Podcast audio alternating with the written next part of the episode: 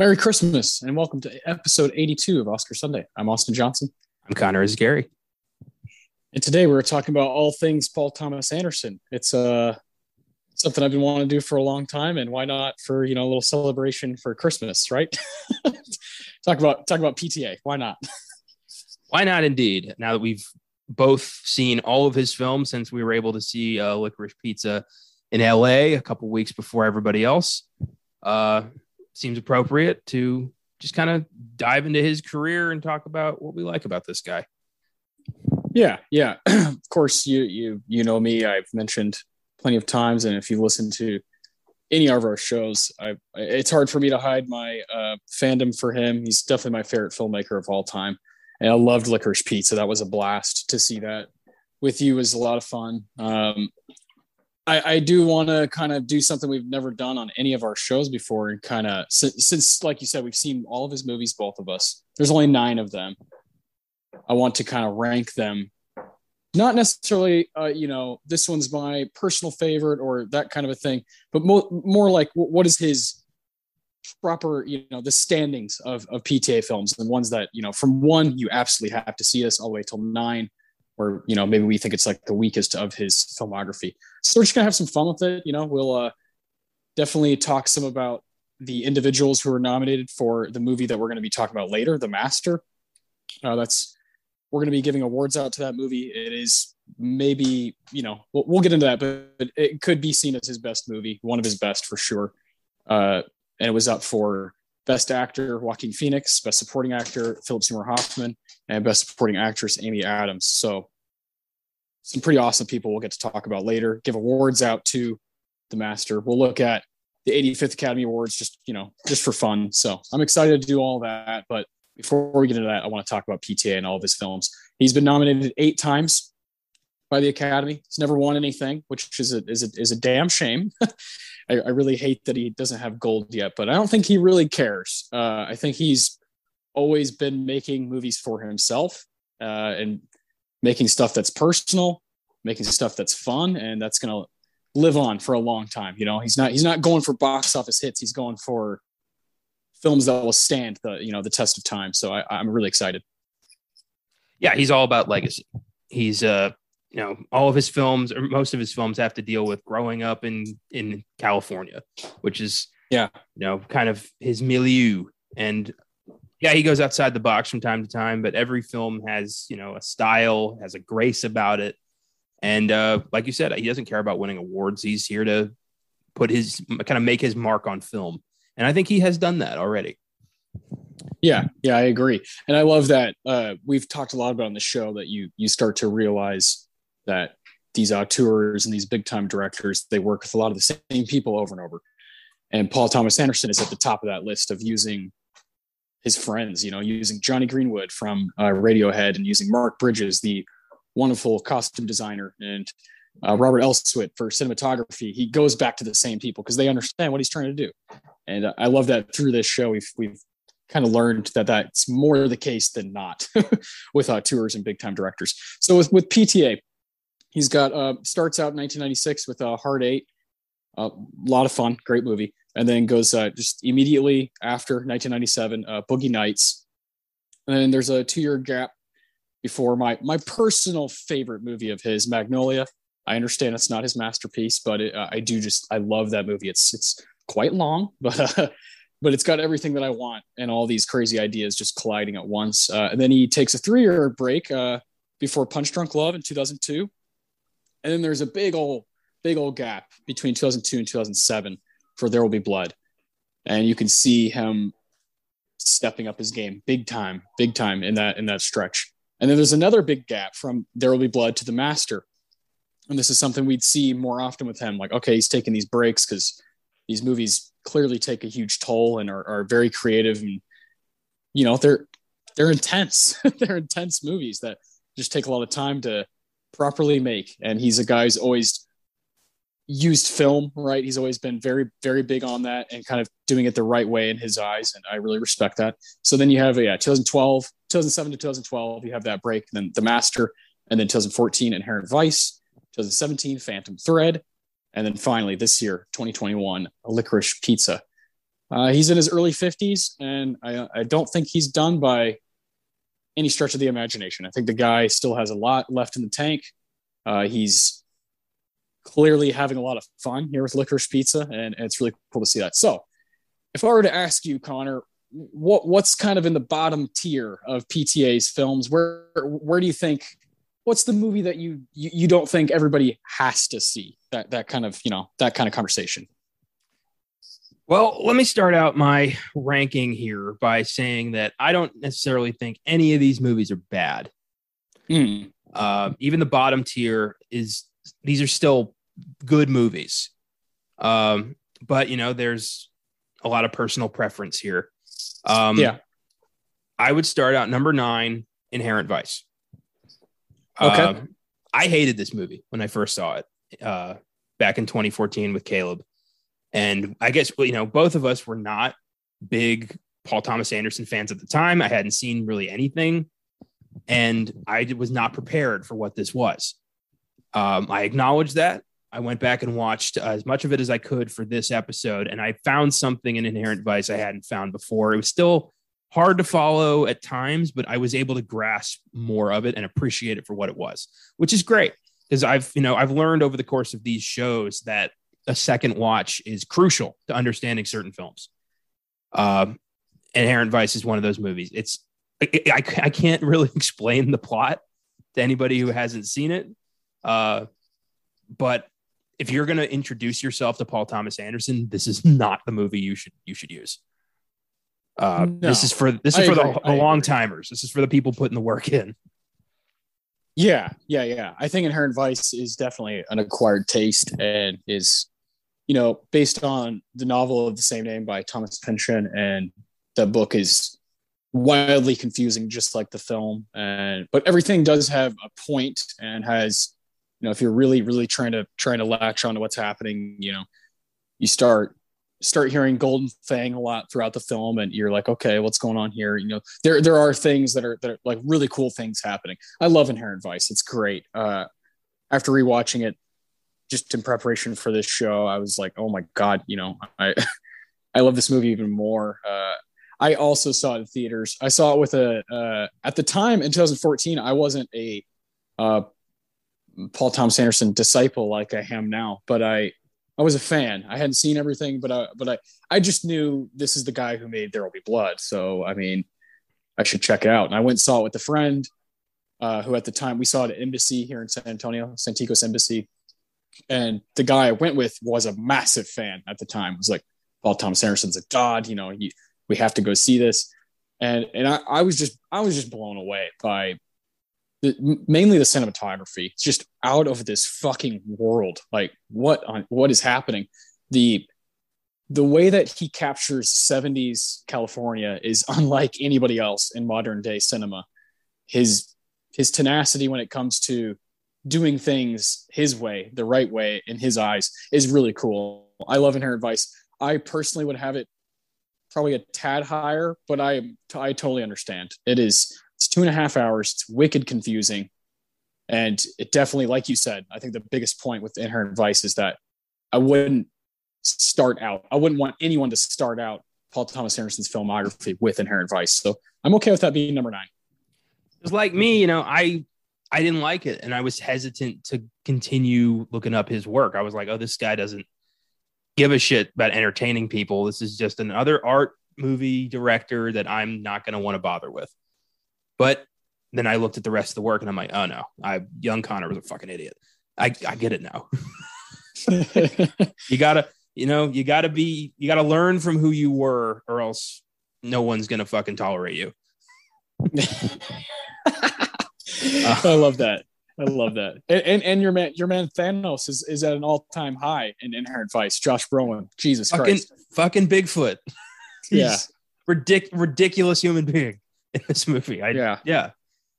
I, I, I, am gonna finish it just on principle because I'm like I want to kind of re-experience this film entirely. But just from I watched about an hour of it and I was like, yeah, okay, this is better than I remember. Yeah, and the the the just like always the soundtrack. Jesus, you know, uh, from the very beginning we hear, uh, like when we see the title Inherent Vice, and you got Joaquin Phoenix just looking down the street, like what just happened, and it starts playing Vitamin C by Can, and you're like, wow, you know, I'm I'm in Paul Thomas Paul Thomas Anderson's world. It's very cool, very cool. Yeah, I love this one. Definitely. Okay. Um, so that's the only one I would label as kind of questionable. Everything else pretty straightforward for me. Um, number eight is Phantom Thread. Uh, okay, okay. Phantom Thread, Daniel Day Lewis's swan song. Um, this is a good movie for the right audience. This is a film about a tailor obsessed with perfection. And that is not necessarily going to be a cup of tea for casual movie fans. Uh, I had to watch a lot to reinforce my love of you know Anderson's work, of Daniel Day Lewis's work, of just this idea of cinematic obsession, which I've ironically become kind of obsessed with. Uh, and it's a great movie. It's a great performance piece for DDL to really kind of end his his career this time. I, I still think he's coming back at some point. Uh, for you know, on more of a softer note, you know, this isn't Bill the Butcher. This isn't Daniel Plainview. This is, uh, oh fuck, what was his name? I Reynolds Woodcock. Reynolds Woodcock. I knew it was Woodcock. I thought I wanted to say Russell, but I'm like, that's not right. Uh, yeah, Reynolds Woodcock, just a a quiet man with a lot going on in his head. And if you just watch it as a performance piece, like as a character study, this is great. Uh, I just think Anderson's other work is substantially better. And that's just, you know, there's a lot of eights here, a lot of eights. And I have to kind of justify like, is this a high eight? Is this a low eight? I got to like go into the minutia here and it's weird. so, yeah. No. Yeah. I, no, I know exactly what you mean. I think Phantom Thread is just like Inherent Vice and Acquired Taste for different reasons. Like you said, Phantom Thread is probably a movie in theaters that a lot of older people saw, uh, a lot of Oscar fans saw, most likely. And if you're looking for Boogie Nights, uh, sorry, you know, it's just it, it's just the, the pace is way different than what we're used to with uh with Paul Thomas Anderson. And while there is humor in it, there's some fun stuff. It is dark. It's a dark film, and like you said about obsession, uh, also about with Alma, his love interest. You know, it's it, I like looking at the movie from her perspective because it's like a character study for, of course, Reynolds Woodcock, but also a character study for someone who's falling in love with an artist, who's falling in love mm. with like a creative, with a creative genius. And there's yeah. definitely, there's got to be stuff in there that Paul Thomas Anderson has had to kind of confront in his own world, in his own mind, uh, that when you are that obsessed with something, when you're when you're making it, you're probably a prick. You're probably an asshole. You know, you're probably you're probably one track minded. And I think PTA has always you know, throughout his life with his relationships. And now he's been with Maya Rudolph for nearly 20 years. And uh, they have four children together. I think he's always had to kind of confront that about, about himself and about creativity. And I think that's why he takes such long breaks in between his movies is it's intense and it's, there's a lot of intent. There's a lot of really tough decision making and it's, it's, it's cool. It's, it's cool to see him do something like Phantom Thread. You know, fucking Boogie Nights is only 20 years prior, right? I mean, for him to go through that gauntlet, you know, of, of creativity in 20 years is, is really outstanding. And I love that movie. I, I really do. Rewatching that was, was an absolute blast.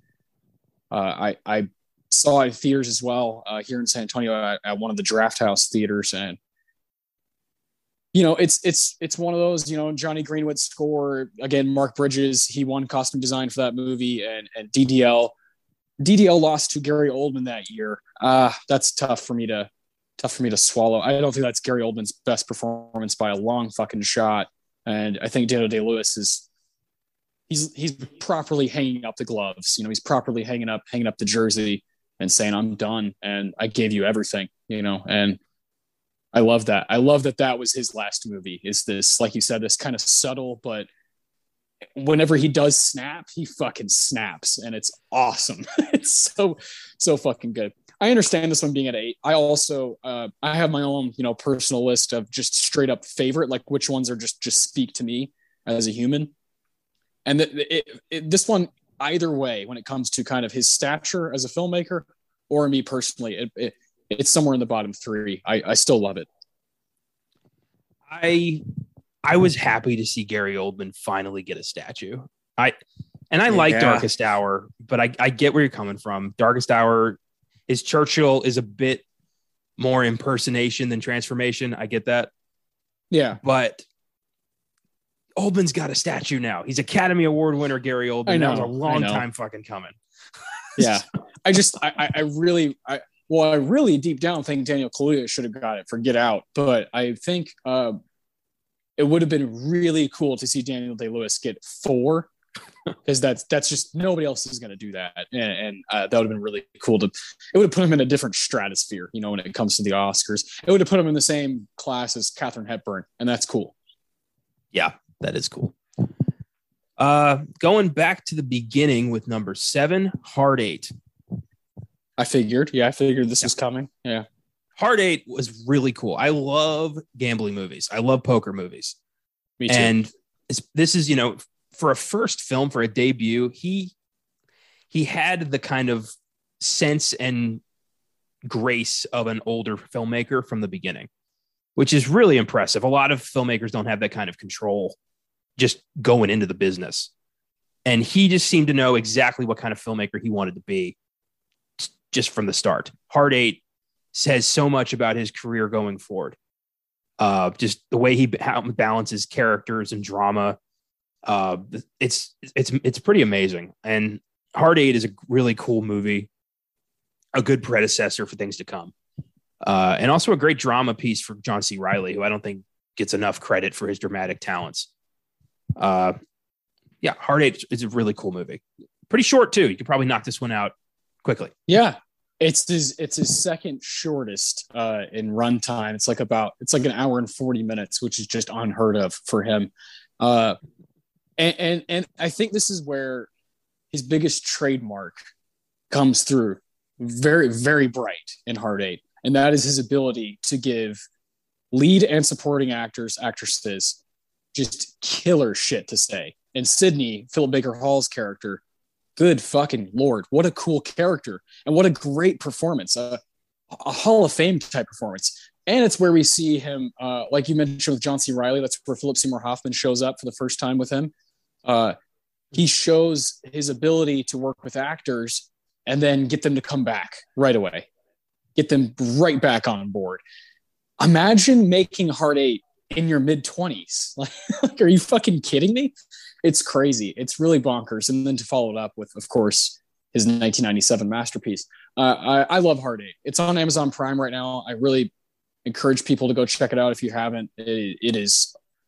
It gets a little off the tracks for for some time there uh, uh, towards the end of the movie, but it is good. It's so good. The first 20 minutes or so are fucking mind boggling when Philip Baker Hall starts to kind of take John C. Reilly under his wing and you're just yeah you're just in in that casino you know uh, you're in nevada with them and it, it is it is fucking cool i love uh how his influences are worn very like very much on his sleeve right there you know you can see a lot of the robert altman uh in in, in that movie and you can see his his his uh his addiction to addiction you know the addiction of gambling the addiction of you know there's characters drinking and drugs and all these different things. He likes showing that on the screen, and I, I yeah, I love Hard Eight. I uh, personally have this. I think I think I have it last. Uh, I think I have it last place. But again, these are these are I love all of these movies so much. I, I do know from what I've read that uh, this is his first feature, and the production company did have to kind of pull him back a few times. And when he does his next movie, there was no there was none of that there was no there was there was no kind of uh taming him and you can you can tell. yeah, for sure. I mean, you're going to follow this up with two, you know, one movie that's nearly three hours and another one that's well over three hours. Yeah, yeah. And but I like that he's you know recently come out and said like they probably could have been shorter, which is Yeah. funny like to own up to that. Like, yeah, as a young man, I was too ambitious. It's it's cool to see a, a filmmaker kind of you know reflect like that. Yeah, I think he's he's very realistic about uh, where his mind was in the mid to late '90s and how he was, you know, taking taking drugs and just kind of all over the place. Uh, I like that he's realistic about that and talks about how he was out of his mind in the editing room for Magnolia. he's just just losing it, and and and and it shows. And you either you either are in for that uh, for that for that ride or, or you're not. So yeah, very very cool that he started out with Hard Eight. You know, uh, I think a lot of times someone will make a movie uh, and then they're chasing that the rest of the time. Paul Thomas Anderson has never looked back really. He's always just topping himself and always kind of playing against himself, and I love that. Yeah, and we see that big time with his most recent effort. My next one, Licorice Pizza. Yeah, Uh, definitely a film about, you know, where we've been, like where we've, you know, growing up in the world like this, uh, looking at, you know, your own history through the lens of who you used to be. And that's, that's really cool. I definitely, you know, especially with uh, Cooper Hoffman on board, I'm sure there was a lot of uh, reminiscing, reminiscing on this set. yeah, Uh, and yeah, it's a weird movie. Yes, it kind of glosses over some statutory rape. Yes, it's an odd relationship between a 15 year old and a 25 year old. Yes, weird. Let's let's move past that now. Um, yeah. I- I, yeah, I, I, I think I, I, actually I don't want to move past it. I think it's really interesting. I think I, I, I totally see that if it were flipped, if the 25 year old were a male and a 15 year old was a female, this movie wouldn't get made.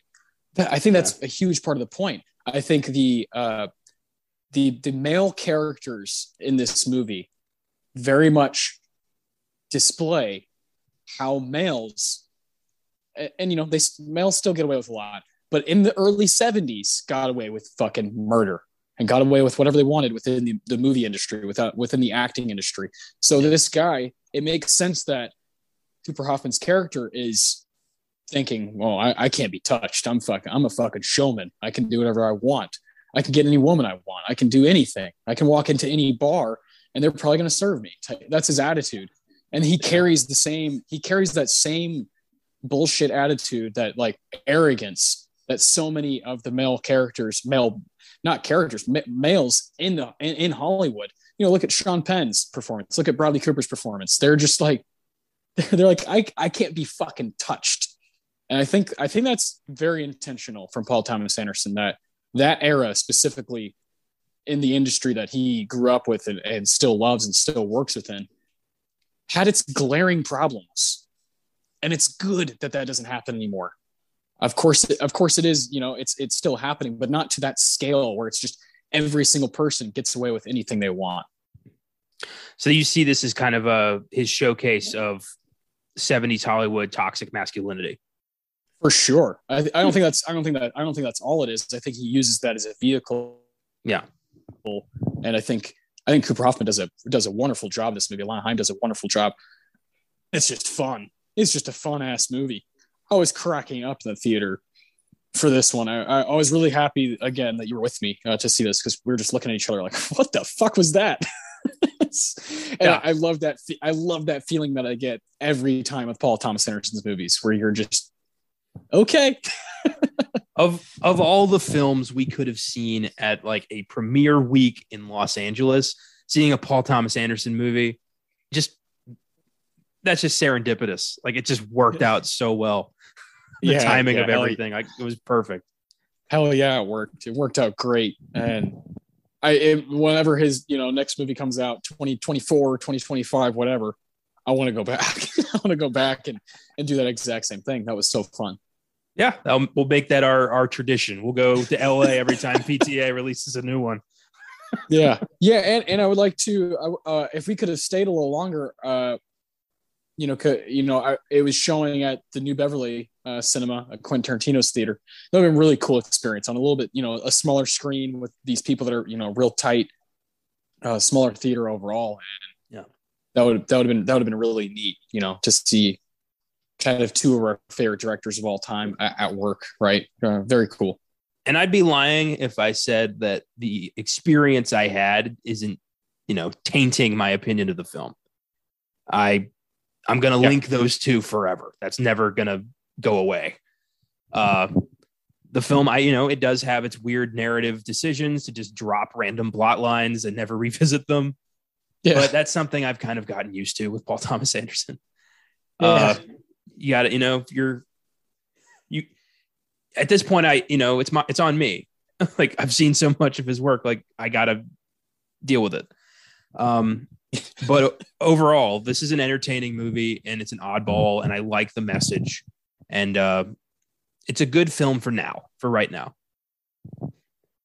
Uh, yeah, yeah. With, with with all movies trying to tell you something about the times that we're in, yeah. it's nice to just watch a movie and just watch something that's entertaining and yeah.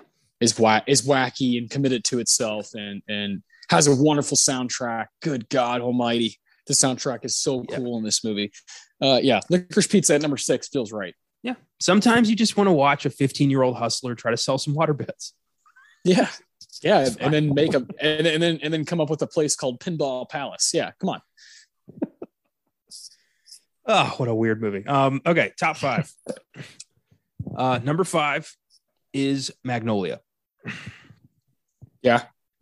Uh, whew, this is a, um, it's a, it's a tough one to explain to people like yes i sat through a three and a half hour nearly uh multi like character drama that really doesn't have a story but just kind of shows the life and times of random people who've kind of lost their moment which is really interesting and th- this movie has some of the greatest character moments i've ever seen um especially with uh frank tj mackey who yeah, I don't like to praise Tom Cruise often because he's kind of a piece of shit, but he's the perfect piece of shit for this piece of shit.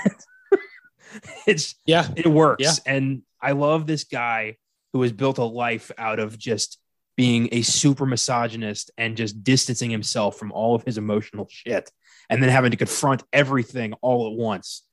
And the the weight of that, you just feel it his moment with Jason Robards and then, you know, PSH just off to the side crying his eyes out. Dear Lord, man. I mean, I, you know, I felt that um, right there. And then also, you know, the whole thing with William H. Macy and the weird quiz kid shit. That was great. John C. Reilly's kind of sad, broken cop. Um, it's just a great bunch of actors giving it their all in a screenplay that was like just cranked out with zero editing. like this thing yeah, yeah. is a monster. I bet like you could beat somebody to death with a Magnolia script. but you also see a filmmaker who's here to stay. You know, you might at that point said, "Oh, Hard Eight was cool. Maybe Boogie Nights was a fluke." Then you see Magnolia, and you're like, "No, this guy's going to be here forever." uh, yeah, I totally agree.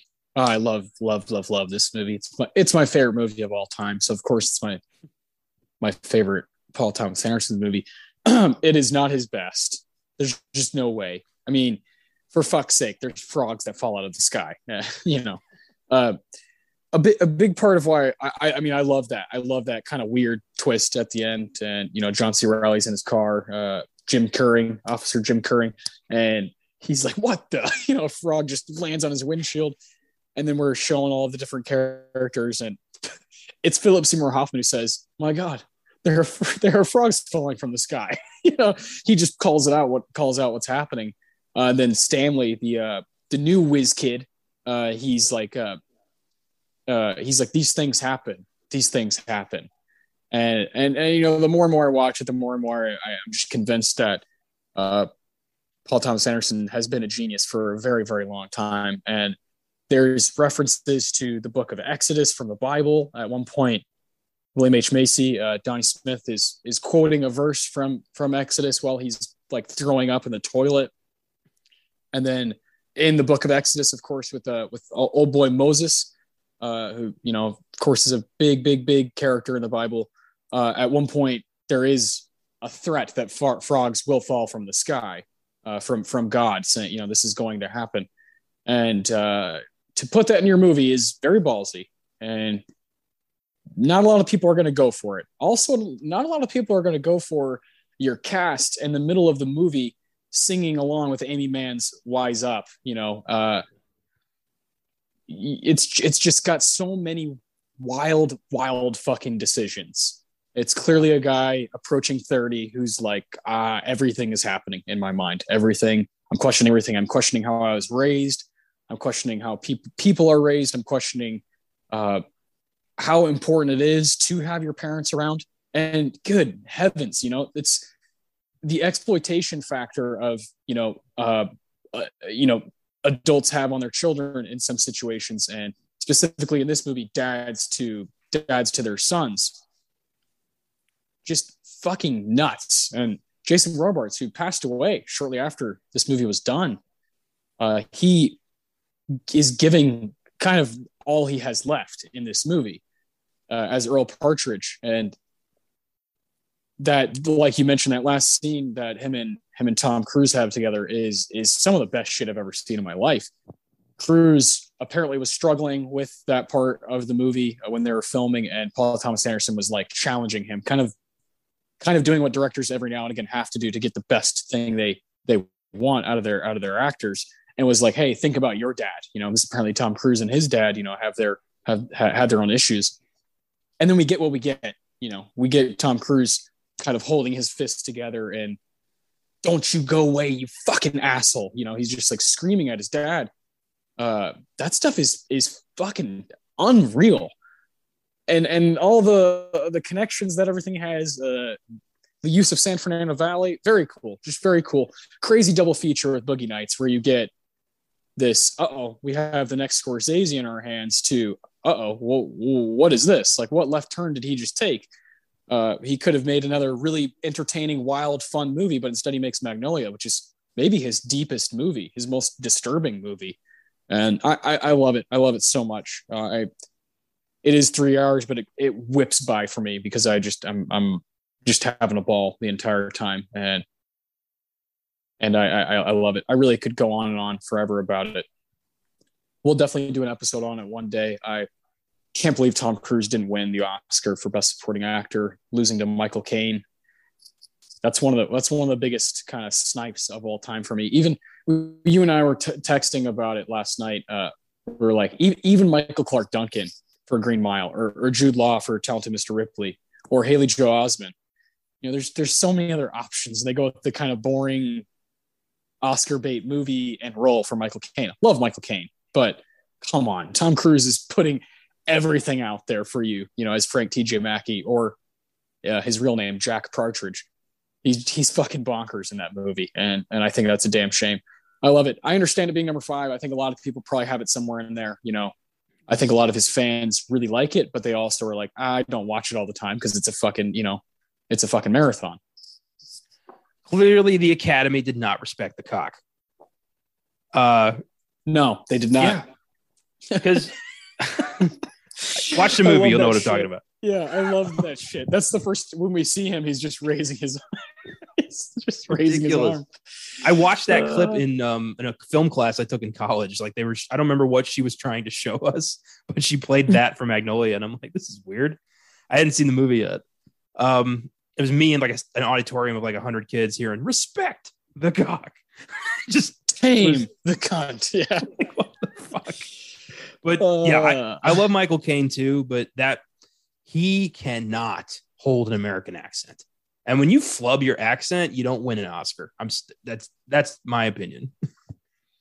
Uh, yeah, I totally agree. And vice versa. You know, you you got it. The accent. It's like when someone doesn't sing in a movie when they're supposed to sing. If you can't nail an accent, then shouldn't be awarded. It's right there. Best supporting actor.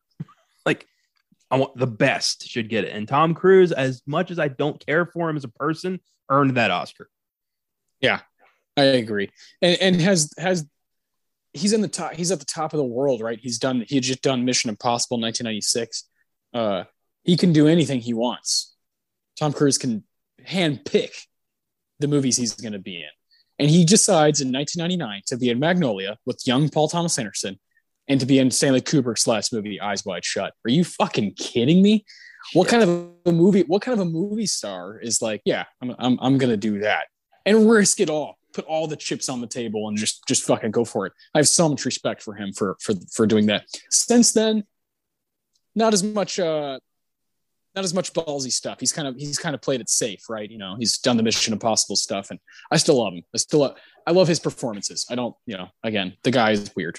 Well, he's put more energy towards you know, yeah, Scientology than he has you know his performances, and I think a lot of filmmakers and actors don't really want to deal with his shit. So yeah, like he's got his guy and Chris McQuarrie for the Mission Impossible movies, and then from and then that's kind of it for him right now. Yeah. Yeah. Uh, yeah. And we'll, you know, the movie we're talking about today is the reason he never worked with Paul Thomas Anderson again. oh, for sure. And yeah, for sure. And I, I did want to say, uh, uh, of course, The Masters is the movie we'll be talking about a bunch during this episode.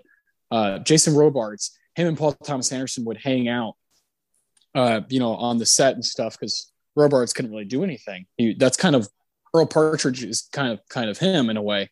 Uh, he's just kind of bedridden, you know, definitely a sick man. And he was in the Navy, Jason Robards, and he so he would tell him and Paul Thomas Anderson would just kind of drink and hang out together, and Robards would get drunk and start telling him Navy stories, and that's where we get a lot of the stuff that happens in the Master. Uh, is from is from Robards. Yeah, very cool. Wow. Jesus, Paul Thomas Anderson does not waste a moment of his life. Everything no. gets put in a journal and gets brought up again at some point. That's fucking great. yeah, yeah, yeah, yeah. The master, yeah, we'll get we'll get to it. We'll talk more about it soon, I'm sure. yeah, sooner than you think. The next one is the master. Number four. Oh God. Four. All right. All right. Uh, Explain. I, I I didn't think I was gonna like this one as much as I did the first time I saw it. I knew, you know, I love the cast but I'm like, all right, how far is he going to go? Like, I heard it was a movie that was heavily based on, you know, the early days of Scientology. Lancaster Dodd is very much a stand in for L. Ron Hubbard and, you know, the cause and all that. It's all Scientology. But I wanted to know, like, is he going to lambast these guys or is he going to play it safe? And he kind of finds a middle ground, uh, which is fine.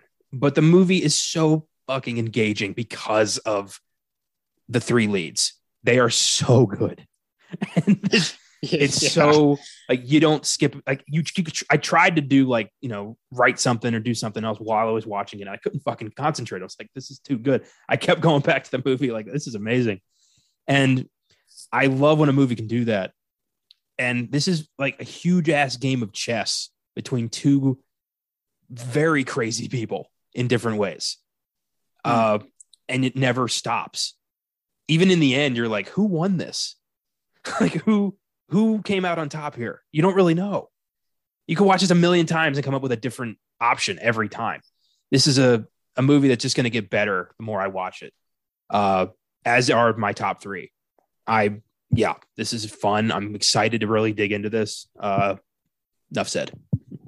Yeah, God, this movie is is is absurdly good. it's it's insane it, it, like you mentioned, the three leads, Joaquin, Phil, and uh, Amy Adams, just putting on a clinic, putting on a fucking show the whole time.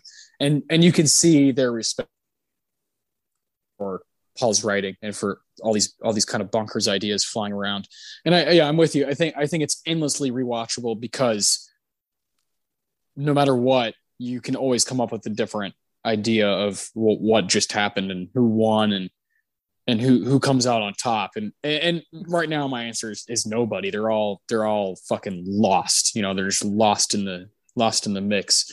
Uh really amy uh, uh amy adams wins you know uh i think i think at the end she's clearly in control of what lancaster. And lancaster also is used is used of course because uh one of paul thomas anderson's favorite actors is burt lancaster. So of course, we love him here on Oscar Sunday. He's one of our favorites. Elmer Gantry might be the greatest best acting win of all time. So really cool that Paul also respects that and sees that and you know wanted to use that for that name and and you can see a little bit of Philip Seymour Hoffman trying to kind of do that you know fucking yeah fucking wild wild wild acting all right and and this, in this movie specifically um the the technical things that are happening are fucking crazy and will be taught I believe will be taught later on down the line. It's going to become, it already has become kind of a cult classic. It lost money at the box office, which is just a fucking shame that people didn't try to go see this. I saw it in theaters. Uh, I was 17. I saw it in College Station. I had no idea what I just witnessed. I was like, what? All right. I remember I saw it with my older brother and one of his friends, one of his roommates. Uh, they, they were, you know, living right around Texas A&M. And, uh, None of us really liked it because we didn't know what happened. Uh, but I, my interest was piqued. I was like, wait a minute, there's something there that I, I, I didn't that I missed or that I don't get yet at at my age, and that I need to kind of go through to to to actually understand. And of course, that was the same year uh, I I became a missionary and moved moved yeah fucking crazy. Moved over i moved overseas to to uh, the wonderful country of romania to tell people about jesus about you know i, I was doing christian minis- uh, missionary work. And now when i the movie i just i'm like wow. I was I, i'm not going to say that christianity is the same as scientology because it's not. Uh, scientology is very much its own its own beast, and I, I wouldn't want to entangle the two. But as far as religions go, you know, I I, I I'll say uh, this might bother some listeners. I was almost sucked in like these people were, you know, and watching a movie like this now and watching all of Paul Thomas Anderson's work because he deals heavily with religion uh, and capitalism and Christianity and the combination of of money and, and power and, and those things. Uh, woof, you know, it's a whole different ball game. And the master is is money. And it's so fucking funny. Like it's got some wonderful moments of humor between joaquin and, and phil that are just that are just great. I, I i this has to be one or two for me. Um it's it's too good. It's too good. I i, I love all these movies but the, these are like you have if you're a cinephile you have got to sit down and watch these movies you know? And yeah. the master I, I think the master is one of the best movies from the 2010s i think it's it's it's up there. You know, uh, I'm I'm a believer.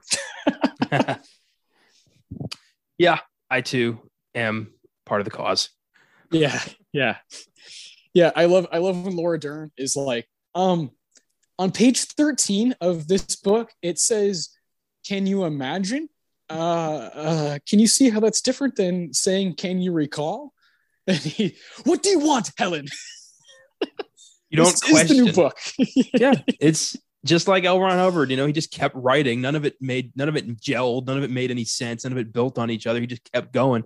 And if you questioned him, you were a suppressive person, and you got you were kicked the fuck out. It's yeah. oh, it's kind of brilliant uh, in a way. Like you know, I've written shitty sci-fi. Like, where's my cult?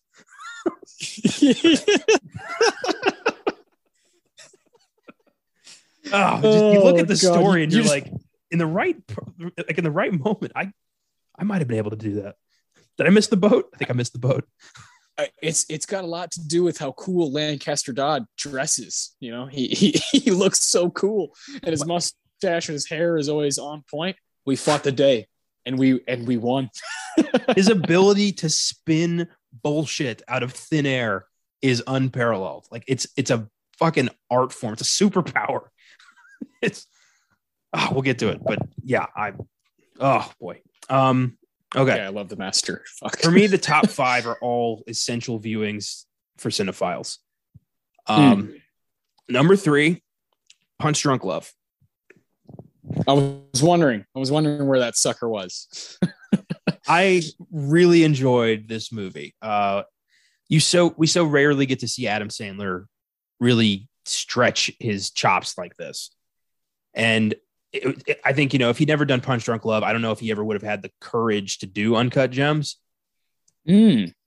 Uh, like he needed to kind of open up his powers, and you see so much of what he's been hiding from the world in Punch Drunk Love. And his going toe to toe with just the sleaziest Philip Seymour Hoffman character of all time is a gem. Like a, it's a gem. It's so great. Their interactions are hilarious and also kind of scary. Uh, yeah, no kidding. The, the power PSH is able to exert over his life just because he, he called a phone sex line one time. And it's like, it's creepy. It's, it's weird, but it's also about a guy just kind of finally refusing to be stepped on. And I, yeah, I, I, I like this movie. I think it's an odd love story. I feel like that would never fucking happen. I feel like Emily Watson would have fucking ran, but whatever. it's, it's fine. I love the whole pudding shit. Uh, the the blue suit he won't take off. Yeah. yeah the unbreakable yeah. glass he shatters at the beginning of the movie. It's it's just all a bunch of moments that are like seamlessly weaved together into a crazy movie. Yeah, yeah. Uh, I love this movie. This is uh, this is clearly where you know you have Eight, Boogie Nights, and and Magnolia. He takes a big turn as a filmmaker here with Punch Drunk Love. It's only an hour and 35 minutes. This is the shortest movie ever to date. and his his want, his desire to work with uh, work with Adam Sandler at the time was powerful, was very powerful. And Adam Sandler was was like, yeah, sure, you know, I'll I'll do that. I'm a box office king. I'm the man. I just strung together tons of comedies that that that did really well. And Paul is able to do something there that just got the very best out of Adam Sandler as a Barry Egan. It's my favorite performance from Adam Sandler uh, uh, of all time. I love that, uh, you know, Sandler and, and, Anderson worked together in 2002. Uh, then you flash forward to 2019, you have the Safdie brothers who direct Uncut Gems working with Adam Sandler. And then Benny Safdie shows up in Licorice Pizza with Paul Thomas Anderson. And uh, this year, I love those connections. There's there's a clear respect within these circles. Uh, Sandler as Barry Egan. Uh, two of my all-time favorite Paul Thomas Anderson scenes come from come from uh, Punch Drunk Love. Uh, of course, it's when they're on the phone, uh, Sandler and, and, Hoffman, and they just start screaming at each other. and when Philip Seymour Hoffman's like, uh, "Did you just tell me to go fuck myself?" like, and they start just yelling at each other, "Shut! Shut! Shut!" and Phil totally, you know, gets him because he's he just won't stop saying shut. He's not even saying anything. He's just saying shut, shut, shut, shut, shut the fuck up. And then uh, my second favorite is when uh, Sandler goes to Hawaii. Uh, when Barry Egan goes to Hawaii and he's on the phone with his sister trying to get trying to get this girl's number that he's interested in, this woman's number, because uh, she's also staying in Hawaii and he's trying to find out what hotel she's at so he can go meet up with her and she's like questioning the shit out of him. His sister, what? Why do you? Why do you need her number? What? What are you gonna do? He's like, don't fucking do this to me. and there's and there's a parade going on right next to him, and he's at a payphone, and he's like, stop fucking treating me this way. You know, he's just doing the classic Sandler freak out, but it's inside of this kind of beautiful, fucked up, fucking punch drunk, you know, uh, love story, and it's awesome. It's a great movie. It's on HBO Max right now. Uh, it's the only one of uh, Anderson's films that's a part of the Criterion collection. So I, I think there's a high high respect for it, and I, I, I have no problem with it being at your number three. I I I love this movie, and it's the easiest one to watch because of its runtime. You know, uh, yeah, you're just you're not going to lose your whole day. I I love those scenes. For me, it's when it's it's the phone call obviously with with him and PSH, which is beautiful. But then when yeah. Barry goes to the fucking mattress store and confronts with the phone him, still in his yeah. with the phone still in his fucking head. He's like, "Did you come from all the way all the way from Los Angeles to tell me this?" He's in Utah. what the fuck? You tell me that's that before I beat the hell from you. like, and then he has to get one last dig in. He's like, "Fuck you." He turns around. He's like, "What?" He's like, that's that. That's that. That's that. uh, yeah, I, I, also love when uh, uh, Hoffman's the, the the family visits him in the truck, and and Sandler just beats the shit out of him with that I think it's I think it's like a pipe that he just fucking nails all three of them, and then he hands it to the last guy who's in the truck still. He's like, "Here you go." Gets back in the car and he's like, "Everything's fine. Everything's fine. It's all." it's just this ment- mentally ill uh, and and misunderstood person. Such a great character study, and uh, and visually stunning. You know, this movie's visually stunning. It's got the real cool like red and blue waves going on. Uh, really cool stuff, unlike any of his other work. we were at Amoeba in LA, I I very nearly bought this Criterion set, and I I kind of wish I hadn't put it back. I should have bought that. Yeah, yeah, I, I thought I thought about it too. I, I've owned it for a long time. I uh, this is one of the first PTA movies I watched because me and my friend we were in middle school and we were like, oh, Adam Sandler, let's check it out. we thought we were getting Big Daddy or Billy Madison or Happy Gilmore. You know, it's 2002. Okay, it's not that long after. And then what's happening here? You know, I, I loved it. My friend was like, that was stupid. You know, we were like 13. So, you know, tough. I don't actually own any of his films. I uh I, I almost have all of them. I, I, I, I, there's a couple that have escaped me, but uh, I don't own Hard Eight. And surprisingly, I don't own Inherent Vice, but I will soon. Yeah. I can't believe this is the only Criterion film. Like they they'll they'll wise up. I'm sure that like all of his shit's gonna end up in there. I think so too. Uh, I also, yeah, PTA also has has done a ton of interviews that have been on the Criterion Channel and has done different. Uh, him and Robert Downey Sr. have this really cool conversation that's on there right now, uh, and yeah, that that one's mind boggling. These two guys who are just just fucking geniuses in their own right, and uh, his his respect for the people that have come before him is very cool. I, I really respect that. Me too, man.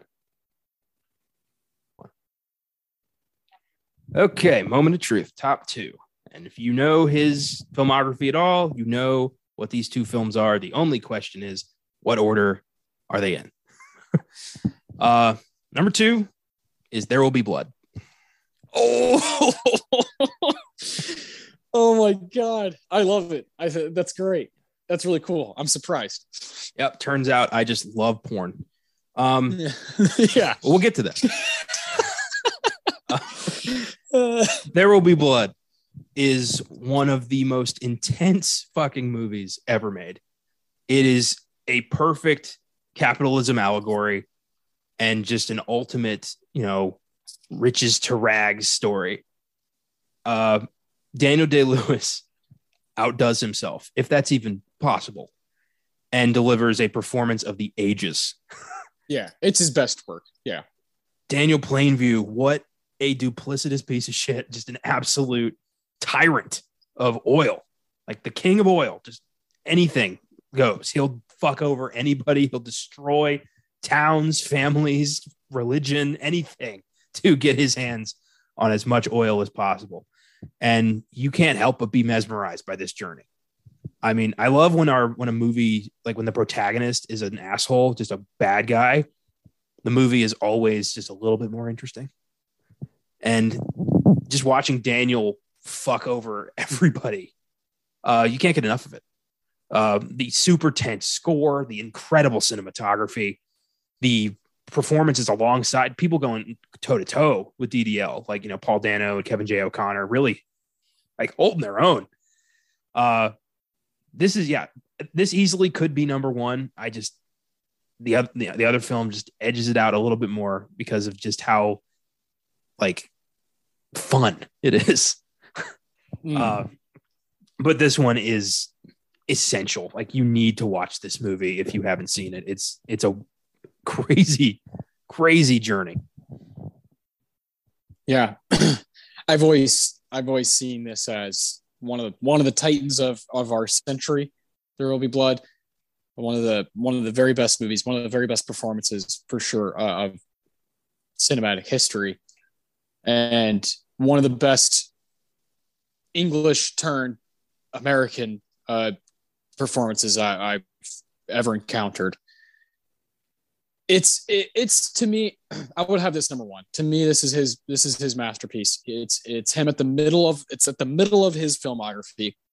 It's uh after you know, of course, Eight, Boogie, Magnolia, Punch Drunk loves there's four, and then this is his fifth.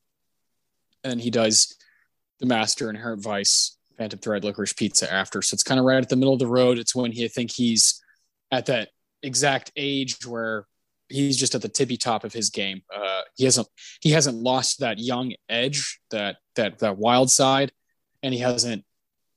He's not he's not too young to be making rash decisions. He's just fucking dominating this movie. He's directing the shit out of it, and the screenplay is fucking incredible. And and there's a patience to it that I really respect. You know, it's about two hours and forty minutes. Uh, same as same as number one. uh, you, you know, the number one that we're going to be talking about here in a second. Uh, it's not boring ever. One second.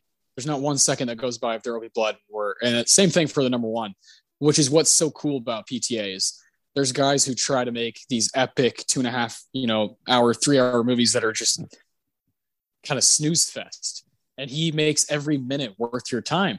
And with There Will Be Blood, uh, you mentioned how they, there's a lot of actors that go toe to toe with him, and and and how? How can you? How can you look at that how can you look in that man's eye, look in Daniel Plainview's eye, and not just almost laugh from how ridiculously into it he is? When when he when he has moments, you know, uh, at certain meetings when you know he says, uh, "Don't be thick in front of me, Al." You know, and then and then there's another time where he sees sees someone he he uh, was disrespected by. He gets drunk and he's looking right in the guy's face and he's, "You look like a damn fool." how do you how do you not just lose it? You know, from this guy because because it's like a defense mechanism. That's what I do when I'm watching There Will Be Blood. I'm so frightened by him that I start laughing because I, I can't I can't believe what I'm seeing. And this is the best score of any of his movies. Jonny Greenwood, this is the first time they worked together. And he found his he found the guy who could match his intensity. And they haven't looked back. He's used him for every movie since. And this is the best. This score is so good that is, you know, nominated for all kinds of stuff outside of the Oscars, but it it was played live. The score was played live at like the Hollywood Bowl and different places around California because it's so fucking good. It's so it's such an experience. And I, I I can't believe how how good this movie is. This is the one where, you know, I saw it at a young age, sometime in middle school, and it was the one where it was like, oh, okay, I need to see whatever else this guy does. And that's why I went to see The Master in theaters. That's why I went to see Inherent Vice and Phantom Thread and now Licorice Pizza. Was this was the reason? It's not my personal favorite. Again, you know, Magnolia takes that takes that spot, but this is a it's a feat. It's a total feat, and one of the best movies, definitely of the 2000s. One of the best movies of the century, and one of my favorites of all time. Uh, I also love this year. 2007 is fucking lights out. Three of my top maybe 30 movies of all time are from this year Zodiac, No Country, and No Country for Old Men, and There Will Be Blood. Just crazy. All these, all these crazy, ridiculously talented directors working at the same time. Uh, and and it, you get this kind of beautiful, beautiful year of cinema of Amer- uh, American filmmaking. And God, man, this has to be number one for me. I I I, am not going to complain about Boogie Nights being number one because I I adore it but there will be blood is is so fucking committed and so good so worth time so so so worth your worth your time it's on netflix right now uh just like uh the master is and magnolia uh, a lot of a lot of his work is available right now. So go check it out. Oh hell yeah. Um yeah like i said the line between one and two is very blurred here. Yes um, i agree. I agree. depends on just how i'm feeling at the time. And I'm feeling a little bit more giddy because it's Christmas. So I'm gonna go Boogie Nights on number one. Uh, a film that's just got the touch. Yeah. it's it's so oh. entertaining. It's just watching this dude with a huge dick just become a star and then fuck it up and then just descend into drugs and madness. It's such an oddball and it's so crazy that he was able to pull this off. That he was able to get Burt Reynolds involved. That he was able to get Julianne Moore. like legit actors in this movie that sounds like a hell of a hard pitch in 1997. oh yeah, God. yeah, yeah, yeah. The you know Julianne Moore, Don Cheadle, uh, all these John C. Reilly, Philip Seymour Hoffman, uh, Luis Guzman. These guys just they just buy in. They just buy in to whatever he says, whatever he whatever he says goes, and it it, it shows in Boogie Nights more than anything sometimes I, I, wa- I watch this one more than any other uh, Paul Thomas Anderson movie. I, I've watched this so many times that I can't even, I have no idea. I can't keep count anymore. There's been nights, there's been nights where uh, when I was younger, uh, I'm still very young now, but I, we're, we're, the age that Paul Thomas Anderson was when he was directing this motherfucker. You know, oh. like that's that is insanity, insanity, and making those soundtrack decisions, and you know, making those those the editing in this movie is fucking nuts. But there's been times where I've watched this movie when I was, you know, 19, 20, 21, when I would go home after like a party and get, I would have gotten tired of everybody that was there. And I would go home and I'd watch Boogie Nights. I would continue drinking or whatever it was, smoking weed and fucking watch Boogie Nights. That's what I would do. It was this comfort food to me and it still remains that way. It, it's hard for you to explain to someone who hasn't seen it, right? You're like, oh, it's this movie about this, like you said, this guy, this you know, it's Mark Wahlberg with the giant penis, and uh, you know, he he goes from being Eddie Adams to Dirk Diggler to Brock Land, you know, to Brock Landers to you know to you got the touch, and and and I don't know, you just have to see it. You know, it's one of those you just you just got to check it out for yourself and see how how funny it is, how dark it is, how scary it is at times and if you can make it to the Rahad Jackson scene with Alfred Molina, you are going to be so happy. uh, that that is maybe Paul Thomas Anderson's best scene of all time. Is that that kind of finale where they've hit rock bottom, they've hit complete rock bottom, and I came here to fucking fucking you know they're they're they're, they're losing their minds, and one of them has it one of them has a mission that the other two don't know about, and Alfred is just fucking. You want to play some baseball? you know, he's fucking doing drugs left and right, and and, and I I love that love that scene so much. I love the ride that it takes you on, and really, Paul Thomas Anderson in this movie accomplishes within two. It's long. It's two hours and about forty minutes. He accomplishes more in that time frame than a lot of people do now with these fucking stupid mini series that they're trying to like. Do all this character development. He could do that in 20 fucking minutes. And you pause it, you pause Boogie Nights, and you realize I'm only 30 minutes in, yet I feel like I've seen a whole film. I feel like I've seen that much development. I feel like I've seen, and it, it's the it's that bouncing soundtrack that just moves, that just never stops and keeps you going. And you know exactly what year it is, you know what time frame it is, you know, you know exactly where um, Eddie Adams, you know, Dirk Diggler is in his his run as a porn star, you know, going from 17 to 18 to 19 to early 20s to just fucking coked out freak.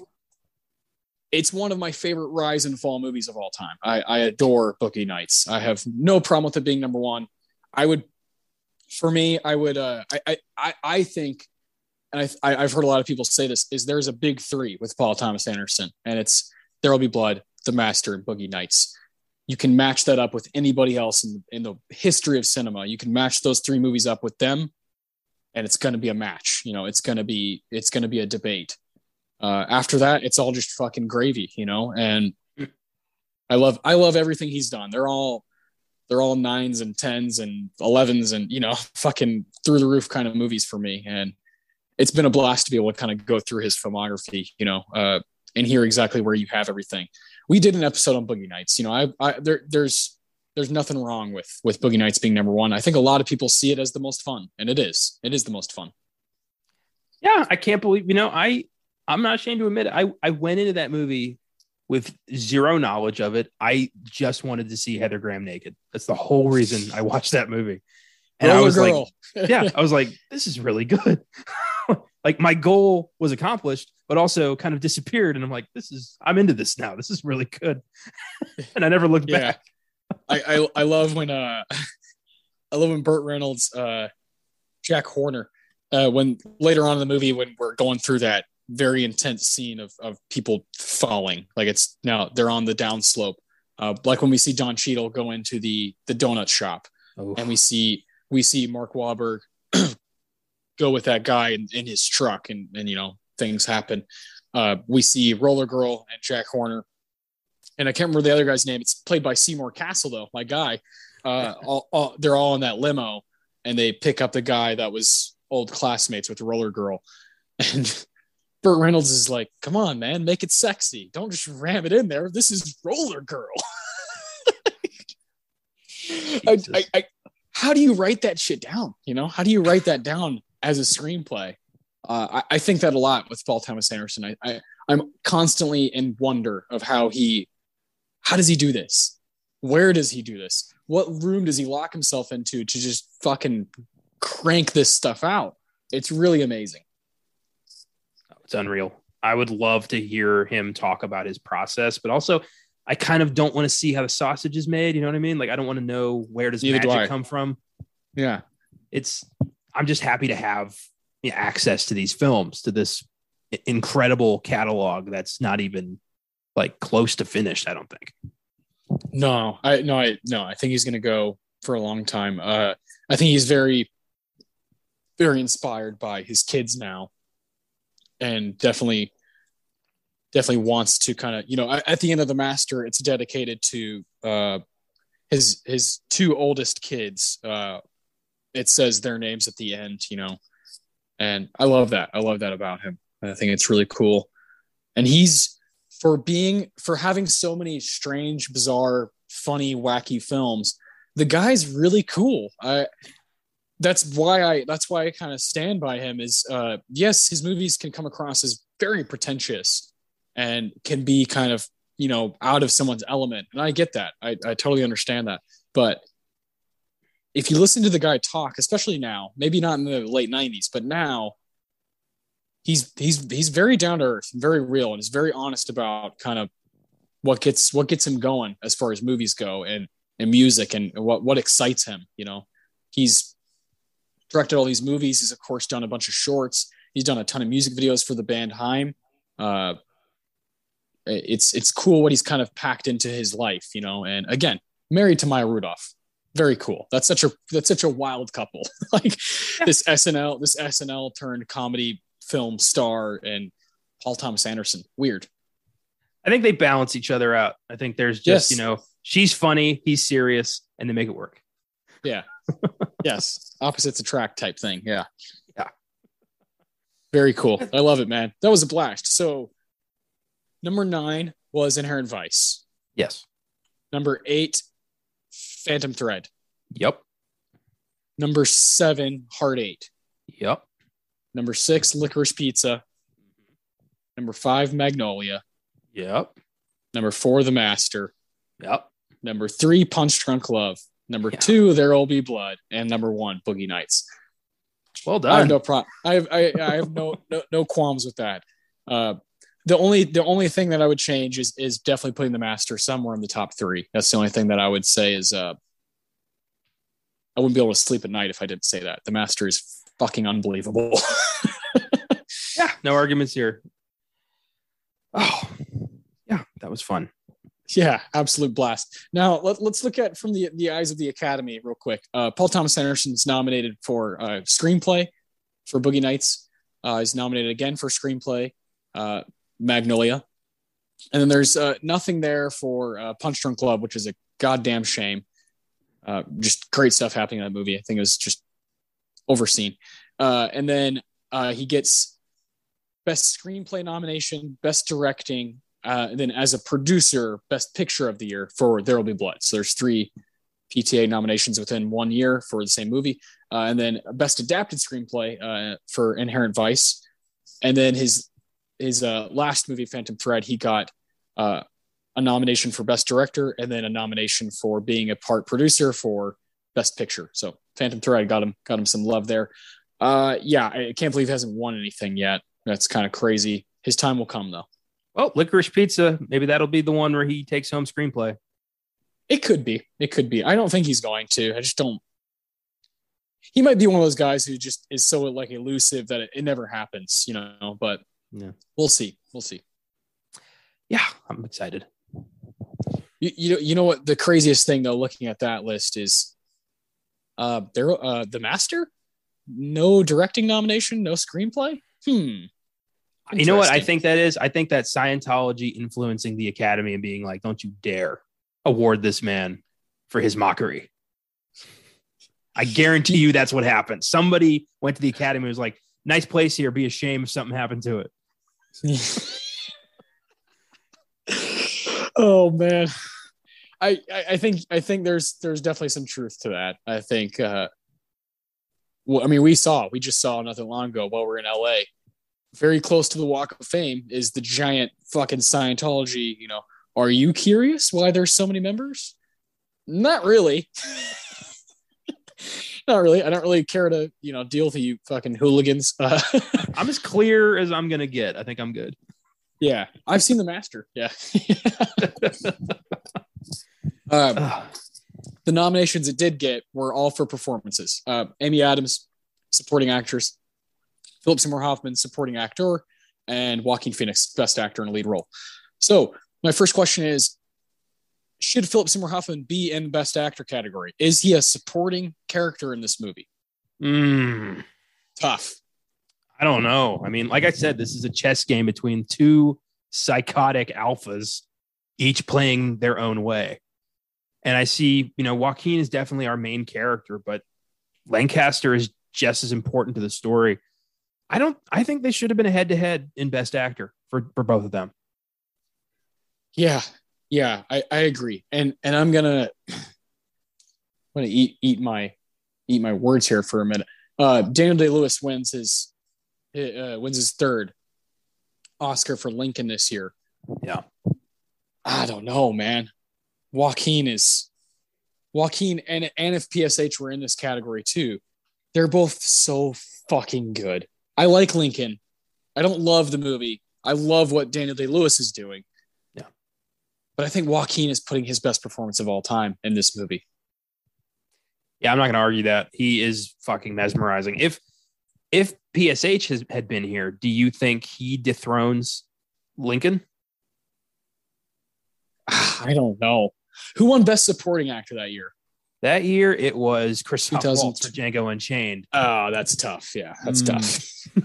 That's tough. We're, we're gonna look at those in a minute. We'll, we'll look at those in a minute. It's it's just fascinating because it's the same thing like with uh, Judas and the Black Messiah. They didn't know where to put them exactly right, and I, I think with the Master, it's kind of one of those tricky ones where where like PSH compared to uh, as Lancaster Dodd compared to a lot of Best Actor nominees over the years isn't in the movie a lot more. Uh, but sometimes that's not how they how they see it. Uh, Joaquin Phoenix. Let's talk about him first. He was nominated uh, for his his role uh, in Gladiator. He was nominated for supporting actor in that. And then the rest of these three are, are lead roles. Walk the Line, 2005, nominated. The Master, 2012, nominated. And Joker from a couple years ago, 2019, he won. He won gold. Somehow, in my mind, somehow he beat Leonardo DiCaprio, who, in my opinion, Leo is giving his best performance of all time in Once Upon a Time and lost. And I think that's a damn shame. Joker is fine. It's a fine, fine movie, but most of it is point camera at star, dance weird. And I, I just don't like when things like that are awarded over other stuff. You know, I, I think it, I think, I, I think his role in Joker has a lot more to do with who was filming, how it looked, who did the makeup, who did the costume design, than what he did. Leo in Once Upon a Time, he's doing so much. and, and I think we're going to look back and kind of slap, you know, kind of kick ourselves because uh, it's his best work to me. Yeah, I mean, with that loss, you know, Leo's going to have to go to Italy and make spaghetti westerns, and you know how upset he's going to be about that. Yeah. Uh, Rick I love it. fucking Dalton. Um, who who else was up that year? I'm I'm looking up that Oscars now. Which Uh, one? The one where, where Joaquin took it for Joker. Oh, 2019. Yeah, best actor. Yeah, yeah, that was Leo. He should have won that. Maybe Adam Driver for Marriage Story. Yeah. And I haven't that. seen Pain and Glory yet. And Jonathan Pryce was good, but Yeah, Leo should have taken that. Yeah, I yeah, I wholeheartedly agree. That was his. That was that was that was his. That should have been his second his second win for for I me. did Uh, really like Joaquin's acceptance speech, though. I like that he talked about his brother. He talked about inclusion. He talked about the environment. Like he had a lot to say. yeah, I wish he would have had more time because he clearly was like, uh, he's all over the place. Yeah, yeah, I, yeah. I, lo- I love Joaquin. I really want to see uh, his his new film with uh, uh, Mike Mills directed. Come on, come on. Uh, everyone I know that's seen it has said it's just a fucking tearjerker and a beautiful movie. So I'll definitely check that out soon. Uh, next up, Philip Seymour Hoffman my favorite actor of all time. Just the he's the fucking he's the fucking man, and I love his Oscars run. I think it's really cool. Uh, I love all of his work outside of it. I think some of his best work ever has not been recognized, and that's just a damn shame. But uh, 2005, Capote, his first nomination and also a win for Best Actor in a Lead Role. Incredible performance, out of this world. Uh, he was nominated again for Best Actor in a Supporting Role, uh, Charlie Wilson's War, 2007. Uh, and then again a year later for Doubt, uh, also supporting role. And then finally his last nomination just two years before he passed away, uh, The Master, 2012. So, wow, what a you know what a fucking run uh, of four movies, four headed monster. But before the devil knows you're dead, come on, where's that lead nomination? Uh, come on, like where is it? If he had been nominated for that, I honestly believe Daniel Day Lewis does not win for There Will Be Blood. Oof. That his performance in Before the Devil Knows You're Dead fundamentally changed how strong I felt about acting. Like that was not performance, that was transformation in a way I have never seen before. And I will defend that to the day I die. Lights out. Yeah, that should have been up. Uh, and that's not all. Like he has never given a bad performance. He always cared about the character. He always transformed into the character. Even in the fucking Hunger Games movies, he was still doing something special. Uh, not Yeah. a lot of actors could do that. Um, yeah, I'm gonna miss him forever. I know. I know. He was, I believe, 46 years old when he passed away and just had surely had a lot more to give as far as his art goes. Uh, and, you know, the monster of addiction took him, took him before we were all ready. Uh, the, the silver lining uh, in the, in, in his death is that it looks like his son is going to kind of carry the mantle. And I'm not going to lie. Uh, just looking at Cooper and seeing his dad in his face was enough to make me just really, really emotional watching Licorice Pizza. Uh, uh, PSH has appeared more than any other actor in, in Paul Thomas Anderson's movies. They had a very cool friendship. They very much understood each other when it comes to work and, and outside of work. He appeared in five of his movies, and that's a lot. That's a lot you know he wasn't here for two of them so who knows you know he's at, at the time he died he was in five of seven that's that's that's that's pretty pretty neat i think when it comes to working with a with a you know a, a director actor work relationship uh they they just had an understanding. I mean he used him in hard eight perfectly. The the scene where he's just come on big time you know it's just fucking his hair is crazy. And then right after as scotty in boogie nights one of my favorite uh, characters from the movie. And then bam phil parma in magnolia. What? And then like we mentioned earlier punch drunk love his wild wacky performance. And then they take a big break uh, and he shows up in the master again and knocks it out of the fucking park is is crazy i think I think Daniel Day Lewis in There Will Be Blood, and then Phil and Joaquin and The Master is like, what more can you want? What more? What more can you want from a performance standpoint? God, to Anderson's ability to to write these meaty fucking characters for these iconic actors to just you know dig into. I mean, very few filmmakers have worked with Daniel Day Lewis more than once. I think it's just Anderson and Scorsese. Uh, I think Stephen Frears might have done it again after My Beautiful Laundrette. Um, but I'm not 100. percent I would have to look at it again. Did Stephen Frears do in the name of the Father? Yes, there you go. That's what it is. Okay. Yeah. All right. So Yeah. him too. But yeah, it was just uh, Daniel Day Lewis is such a choosy, specific actor for the characters he chooses. He, they always have to have something. And for Anderson to do that twice is quite meaningful. Uh, and just everyone else he worked with, he he he he's very representative of the term. There are no small, like, no small parts, to small actors. Like Mm. every character in his stories means something. Uh, yeah, props. Yeah, very, very, very cool. I, I can't believe the difference in something like There Will Be Blood and Phantom Thread that he's able to give him these two just places to just play. He's like, here you go, buddy. you know, I've got it all for you. Uh, and and and uh, our mistake. It's Jim Sheridan who he worked with twice in My Left Foot and In the Name of the Father. Our, our. Oh, okay. Jim Sheridan. All right. Glad we cleared. Yeah. Glad we cleared that up.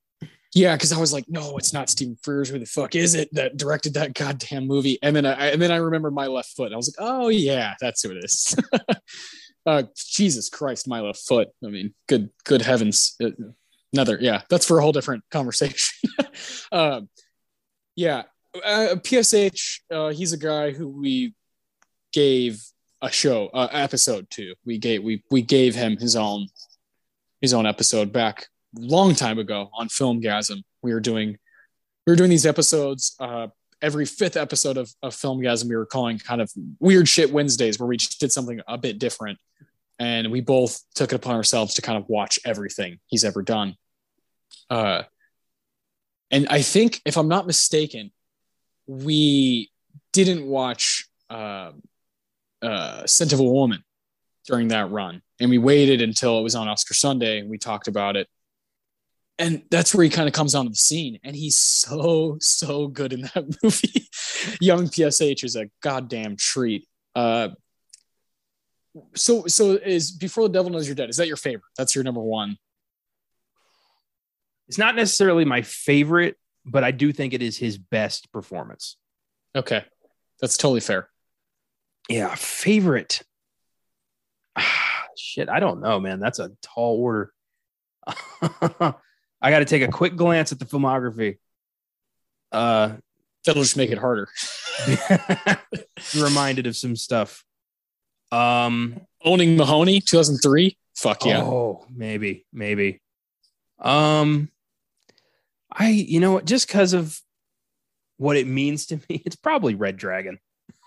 Mm, His, I love. He plays such a like he plays a sleazeback so well, and the comeuppance of that character is so dark and so freaky that it just works. I buy every moment of him glued to a fucking wheelchair, being taunted by Ralph Fiennes, and him realizing like I'm not making it out of here alive.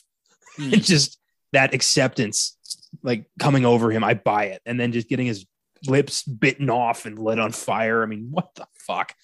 Um, yeah, that's a favorite. But owning Mahowny is definitely a gem. I'm glad that I was I discovered. And then you know Brandt and the Big Lebowski, oh yeah uh, obviously a, a favorite of mine. That's Yeah. marvelous. yeah this is our concern, dude.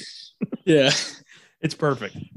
uh, he's so good in that. Yeah, I love, I love that he the, the guys he he he chose to work with, and and then and then he's able to. You mentioned earlier, he's just kind of able. Anything you give him, he's gonna fucking chew on it and tear it to pieces. Uh, one of my favorite scenes of his is the basketball bit between him and Ben Stiller in Along Came Polly. the Rainmaker he's he's too good. He doesn't need to show up for that. He doesn't even need to fucking try. But he knocks that shit out of the park. Uh, when I was a kid, uh, my dad, my dad's a big reason why, uh, you know, for a lot, like most people, you know, one of your parents or both your parents really like movies. Uh, my parents weren't exposing me to all kinds of stuff, but my dad definitely tried to. Because again, I, I I grew up. I've mentioned many times. I I, uh, I grew up going to church uh, in, in a very much in a Christian home and going. I went to uh, private Christian school and it was just different. It's just different than you know what a lot of people go through when it comes to pop culture. And so there were times where uh, my dad would bend, try to bend that a little bit, and be kind of like the cool dad. And he took me to see Mission Impossible three, which I believe is I believe that's 2006. I was 11, uh, and I felt so awesome. You know, it's like, oh my god, I'm seeing fucking Mission Impossible, and he's he's the villain. Uh, Philip Seymour Hoffman is the villain in that one, and it's my favorite Mission Impossible movie, pretty much because of his performance in it. But that I, I, I was a kid, and I even then I knew this guy's fucking special. Whoever that guy is, I I I, I want to see more. And of course, as I get into middle school and high school, I see I see the Lebowskis, I see the Boogie Nights, uh, and then as time's gone on, you know, Doubt, Capote, Charlie Wilson's War, The Master, you know, just this guy's fucking lights out every goddamn time. And I'm gonna continue watching his movies always, always. He's my favorite. We have a fucking award named after him, so um, I love the guy to death. Uh, it's hard. It's hard to go from him to anybody else, but if we are going to go to somebody else, it's someone as wonderful and as talented as Amy Adams. Six, six bloody nominations and no wins. Fucking crazy. uh, her first one was uh, Junebug, 2005, supporting actress. Doubt, 2008, supporting actress. The Fighter, 2010, supporting actress. The Master, 2012, supporting actress. American Hustle, lead actress, 2013. And then, of course, her wonderful role in Vice alongside Christian Bale. Uh, in 2018, she was again support, uh, supporting actress. Is there someone as prolific and as talented as Amy Adams in their prime right now? I mean, she is fucking amazing. She's an she's a fantastic actress and an incredible character actor. Uh, it is kind of a crime she hasn't won a, one gold yet. I think we'll see it. Mm-hmm. I hope we see it. Um, Me too. But yeah, I think she's lights out. She's one of my favorites. Uh, and her presence in this movie is cool because she is kind of the overarching secret major player that you're not paying attention to. And that's that's a cool performance. Yeah, she's yeah, she's like the first lady, right? She's pulling the strings. Behind every good man there's a good wife type. That's that's kind of the, the the deal here. And her line towards the end of the movie of this is something you do for a billion years or not at all. This isn't fashion. Oh, oh uh, it, for me the, the moment where she just like starts jerking him off and is like you can do whatever you want as long as you keep it out of like keep it away from me don't do it in public now like let me take care of you like in that moment, you're like, oh, okay, she wears the pants in this relationship, clearly. Yes. like, yes. Yeah. That scene is great. Yeah. And, and this is something that, uh, you know, is not easy to talk about. But is there a director who's better at realistic sexual scenes than Paul Thomas Anderson? This guy is fucking unreal. He's so good at uh, getting actors to be oddly intimate and it's it's realistic. It's not this fucking you know Fifty Shades of Grey bullshit. It's like two people in a moment, and she's like, "Are you gonna come for me?" And he's like, "Oh!" Philip Seymour Hoffman's just like, "Jesus, you fucking own me." and and um in Inherent Vice, there's there's a scene between Joaquin and, and Catherine in that movie that's just fucking unreal and. T- and totally blew my mind the first time I saw it. I was like, "Are you kidding me? I've never seen something that that honest to real life and how people actually operate in that in that realm. Uh, and of course, of course, Boogie Nights. So uh, the guy, the guy is just a, quite frankly, he's a master. Paul Thomas Anderson of all uh, all ranges of his craft. Well, he doesn't even try to make it all that sexual. He kind of just treats it as like a part of life, which very few filmmakers do. It's not special to him. It's just Tuesday, which is Mm. Kind of, you know, I think it's a good move. It's smart to do it that way. He just turns it into a regular everyday thing. Whereas a lot of filmmakers turn that into like the showpiece, the like the centerpiece of their film, which is, you know, can be interesting, but is not always necessary. Yeah. Yeah. So good. So good. A- Amy, uh, I, I know you're not a huge fan of Arrival, but I really wish she would have been nominated for that movie. She's so fucking good in Arrival. Uh, I love her in that one. I also love her like in fucking Enchanted. You know, everything she she kind of touches. I, I I enjoy what she does inside of every movie. But of her nominated stuff, I think it's The Master and Vice. Of course, I love her in Vice, but her role in Doubt, going going head to head with Meryl Streep and Philip Seymour Hoffman is no easy task. Uh, and at the time, she was like 30 years old. Fucking crazy. Yeah, that movie is uh is a unique film. Uh tough to swallow for some people, but and really kind of makes you ch- pick a side in a very difficult situation. Uh and Amy Adams is kind of there having to make that decision. She's fantastic. Uh but really I think, you know, after watching The Master again and realizing her role in the cause is so much greater than I initially thought, the layers of that, I think this is the one she should have won for. Mm. Okay, well th- that's perfect. Let's go right into that. Um, Best Supporting Actress at the 85th Academy Awards. Uh, we have Jacki Weaver, Silver Linings Playbook, Helen Hunt and The Sessions, Sally Field in Lincoln, uh, Amy Adams in The Master as Peggy Dodd, and Anne Hathaway, uh, Les Miserables. That's who won. So mm, Les Miserables is just not for me at all. Uh, my vote is definitely with Amy Adams. Uh, Sally Field's pretty damn good in Lincoln, and Jacki Weaver pretty good in Silver Linings. I think that movie's a bit overrated, and admittedly, I've not seen the sessions, so shame on me. I have not seen the sessions either. Helen Hunt just kind of disappeared, which is a little weird. Like she was huge in the 90s.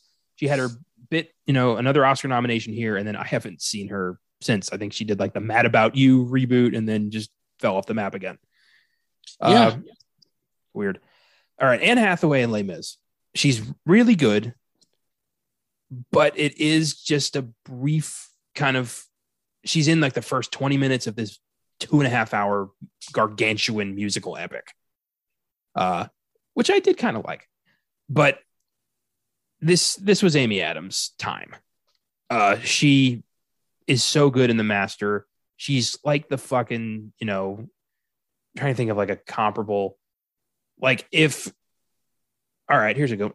If PSH is Saruman, she's fucking Sauron, just Yeah. watching yeah. everything happen and waiting for her moment. Hmm. It's really cool and a very neat villainous performance that you kind of don't even notice the first time. Um, oh no, not at all. You're blind to it completely because she's quiet. She's subtle. Yeah.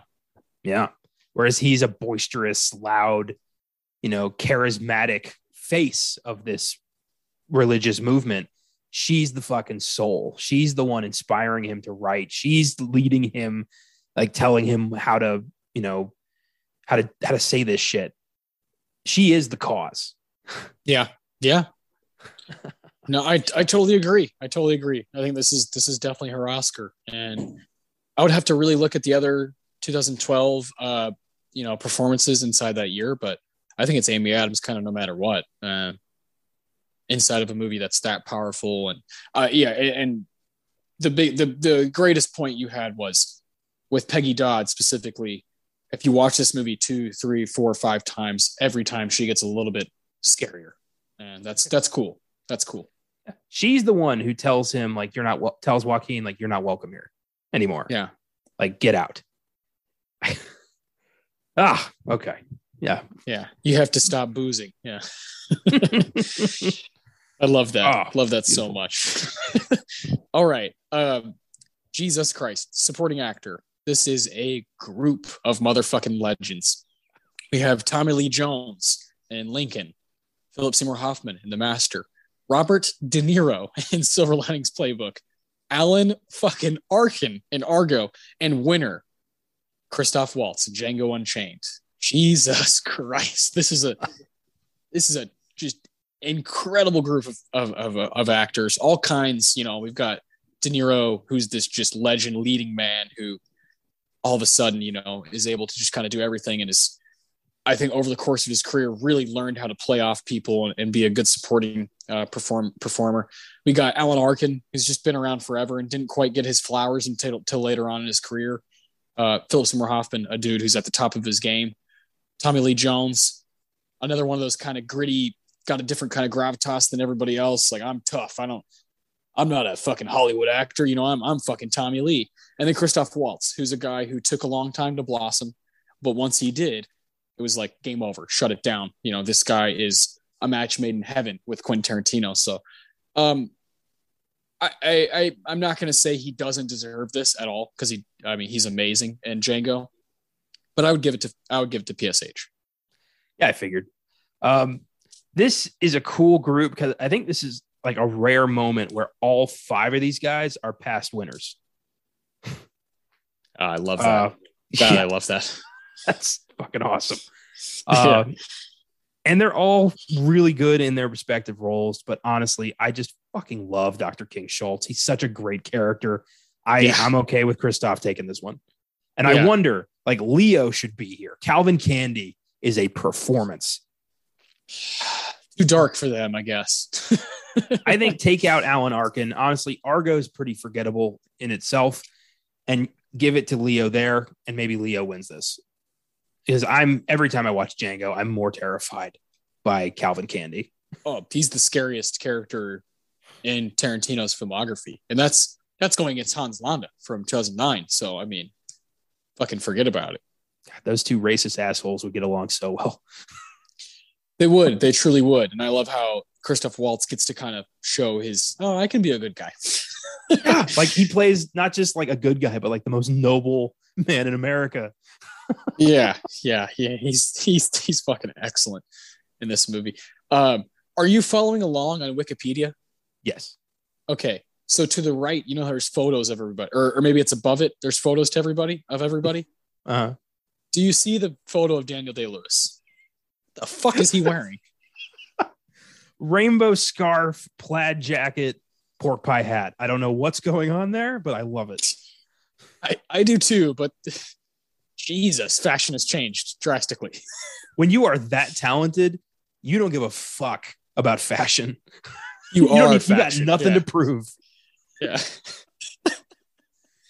he can oh, show up um, in like a fucking you know ski mask and a Batman cape, and he is still the most impressive son of a bitch in the room.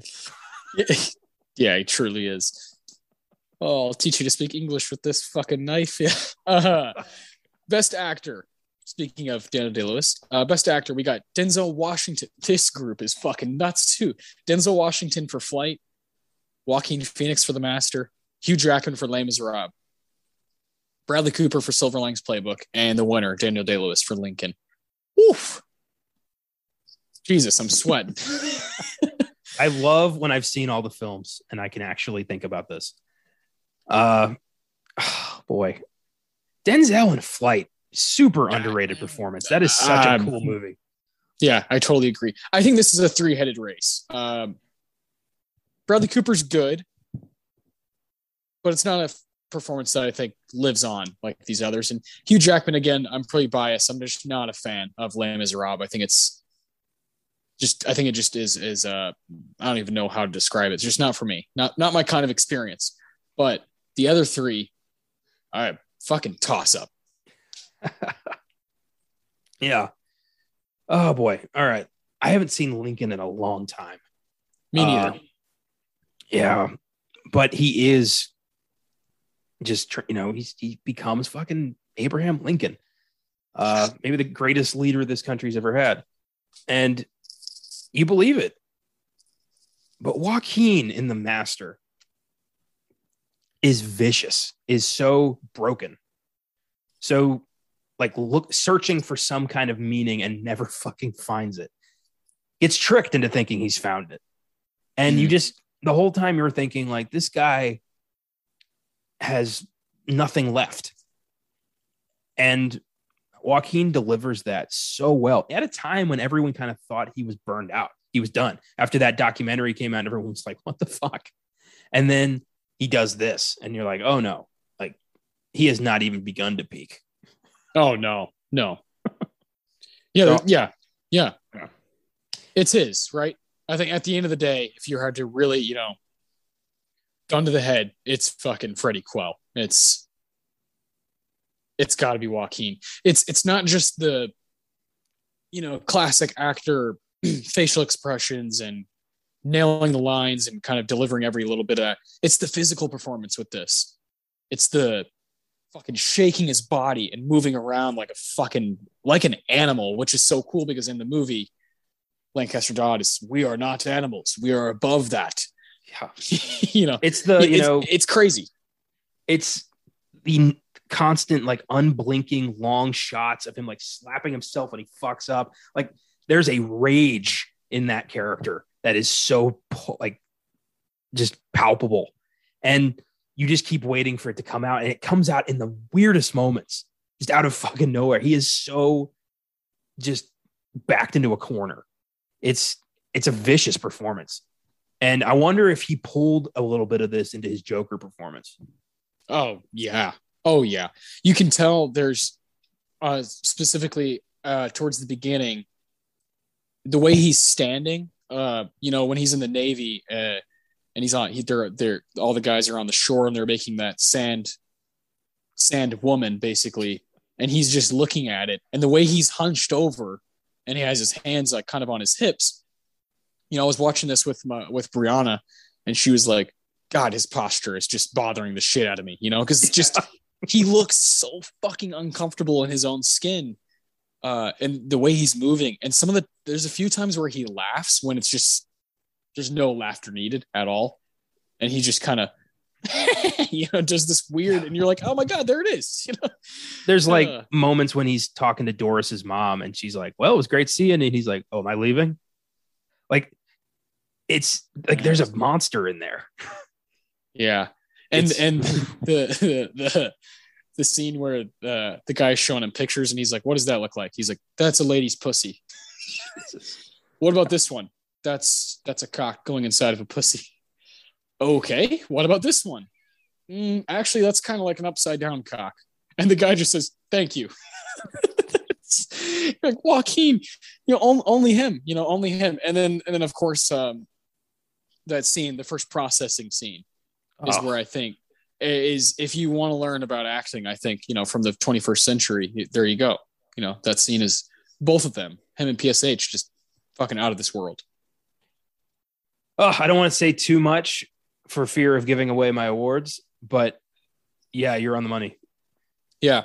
Yeah. Let's, let's, let, let's get to those, man. So we've covered those, those three uh, categories. Uh, these are so much fun to kind of just look at because you get to see names like Denzel and fucking De Niro and Sally Field, people that we've covered multiple times on the show. I love revisiting them through different ceremonies. But um, my favorite part always is at the end of our show here is is giving awards out to to a specific film, and it's always great when you know it's a true favorite of mine. Um, the Master is a is a ten out of ten type movie to me, and I'll watch it till the end of time.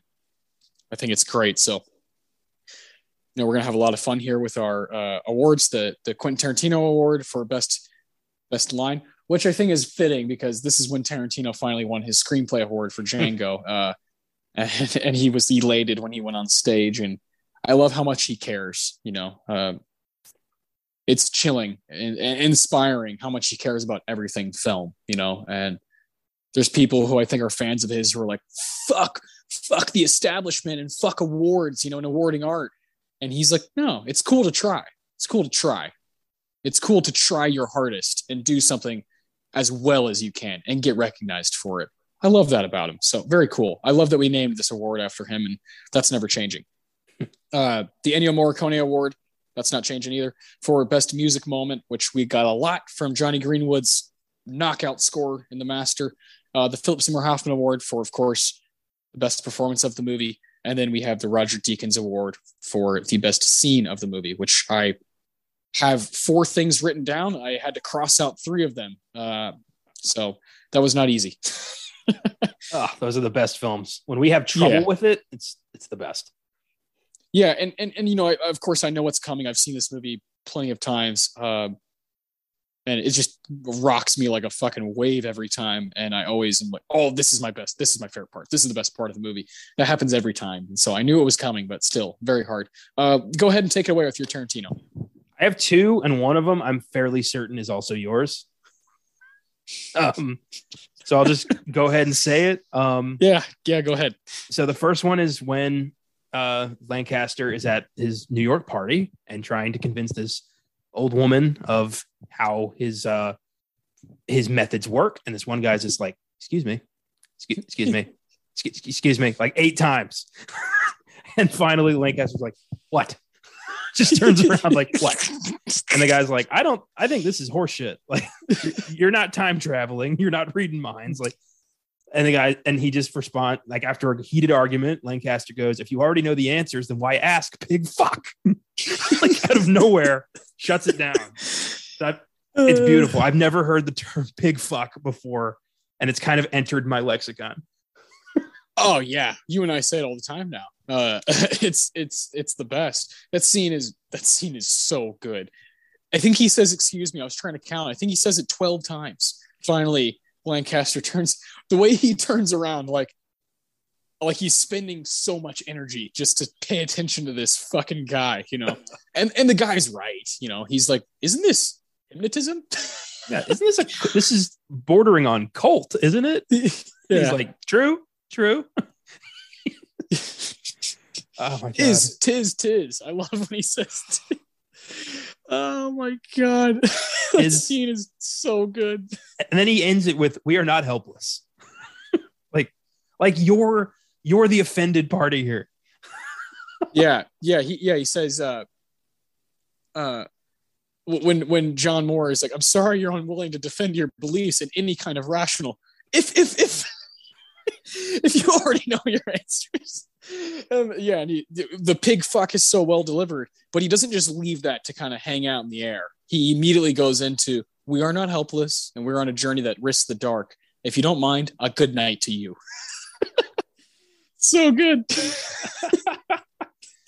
oh boy Uh, um, what was i right was that was that yours I, I no because I knew it was going to come up. I was Ah. gonna. it- it's. I mean, I, I wrote down pig fuck, but it's not my official Tarantino. I- I have a different line. That's my favorite line from the movie. But uh, yes, I mean, I mean, yeah, that's that's iconic to me. It's one of my favorite bits from any movie ever. Is is pig fuck? Yeah, it's hilarious and it's intimidating and it's crazy and it's one of the first glimpses we get at lancaster is unhinged as shit yeah. uh, my other line is one of the most unnerving and also badass things I've ever heard uttered in a film. And it's at the end of the movie when Dodd and uh, Freddie part ways. And Mm. Freddie tells him, you know, like maybe in the next life. And Lancaster says, if you leave me now, in the next life, you will be my sworn enemy and I will show you no mercy. Fuck me, man. How to, what an exit. Oh, jeez. And then he sings Slow Boat to China. Like, are you fucking kidding me?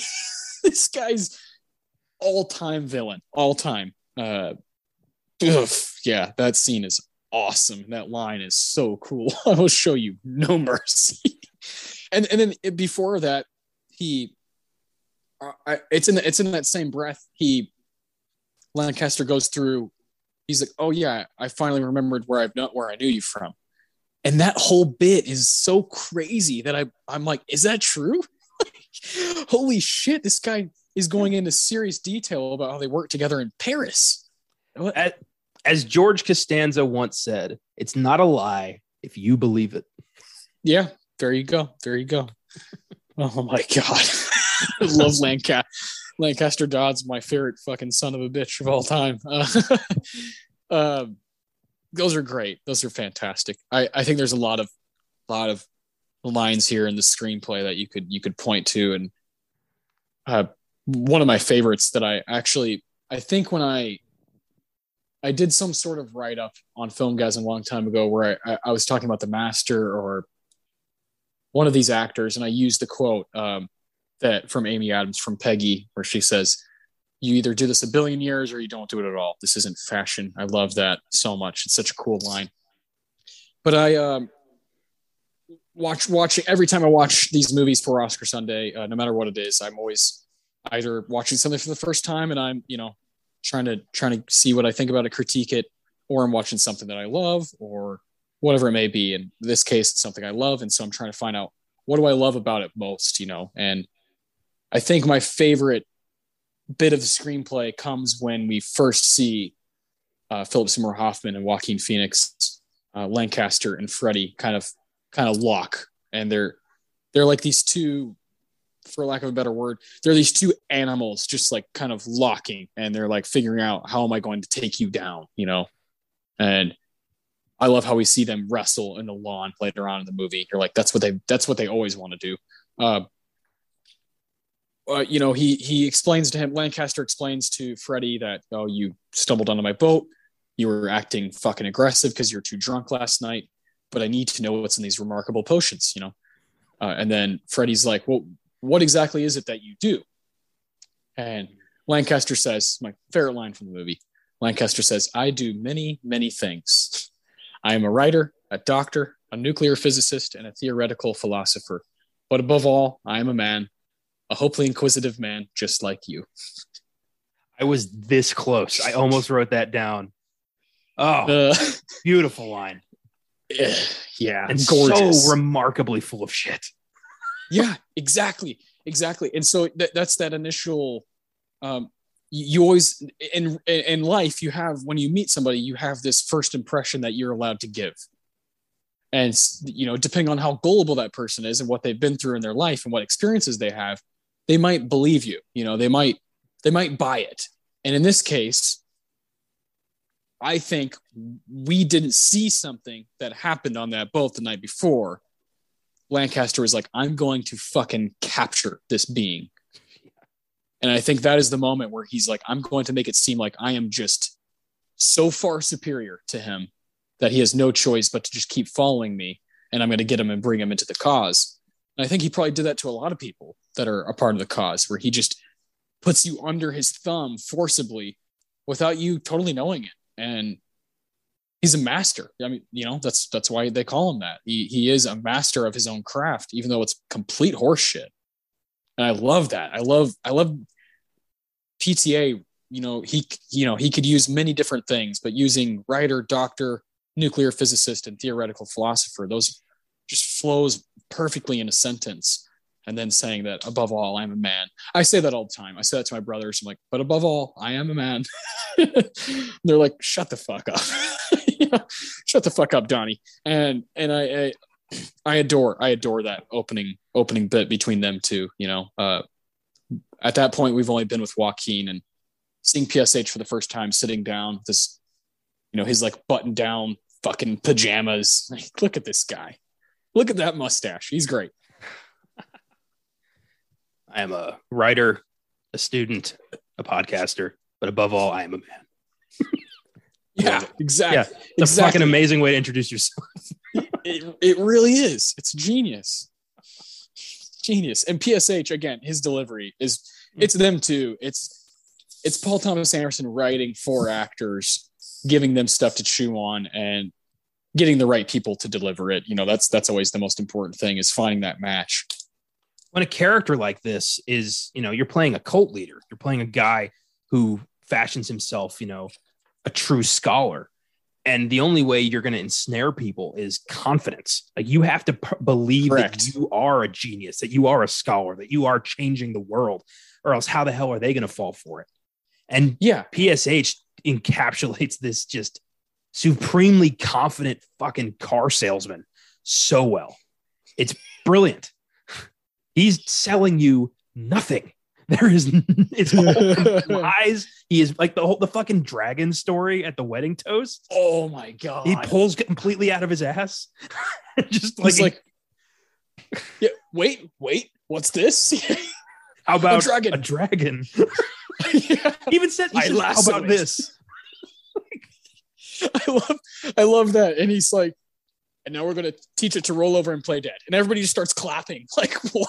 This guy's fucking off his rocker. He's lost his goddamn mind. Uh, th- yeah, there's so many bits, so many things that he says that I, I love after his daughter's wedding when he's like, he starts clapping and he's like, we fought the day and we won, you know, and they're all like, yeah, good night, Lancaster, you know, the fuck it takes a special sort of brain to manipulate people like that. And Yeah. you just you buy it because PSH is so fucking committed. Yeah. And and and the fact that they're buddies, you know, PTA and PSH, it just makes it even better, makes it even juicier. Cause I'm sure on set, PSH was like, Yeah, man, I got this, you know, and Joaquin's like fucking losing his mind, you know, and he's Yeah. he's running into walls and shit. and PSH is like, This is just this is what we do for fun, you know. yeah, I bet like as soon as Anderson yelled cut, he was like, All right, so like, you know, what are we doing next? Like, you want to get some lunch or something? And Joaquin's over there just like intensely staring at a wall or something. yeah. yeah. Uh, Christ. so good, so good. Oh man, I love this movie with all my heart. Um, all right, yeah, that's enough for the Tarantino because we could. I mean, the whole screenplay we could talk about it forever. Um, the Ennio Morricone Award. Are, did you choose a piece? There's some good soundtrack, little needle drops here, some really strong ones, but the score is really good too. So where'd you go? the score is amazing, but I did pick a needle drop. And Let's specifically be- Let's hear it. because of how weird and out of the blue and unnerving this is. And it's when Lancaster uh, leads his group in a rendition of a roving. And every as soon as every time the camera pans away, there's more naked women. Yep. every time. And it's so you're like, is this really happening? Is Freddie losing it? Like, what's going on here? And his song is so infectiously like just cheerful and everyone's naked and all the like it's it's so weird but it just makes sense because it doesn't make sense Yeah. it's pure cult Yeah, yeah. When I saw this in theaters, this is the scene where I was like, mm, I don't know about this guy. This guy, Paul Thomas Anderson, I'm not sure about it. I, don't, I I don't think I understand this. You know, why am I seeing a pregnant Amy Adams naked? Why is this happening? Why are why are why are we doing this?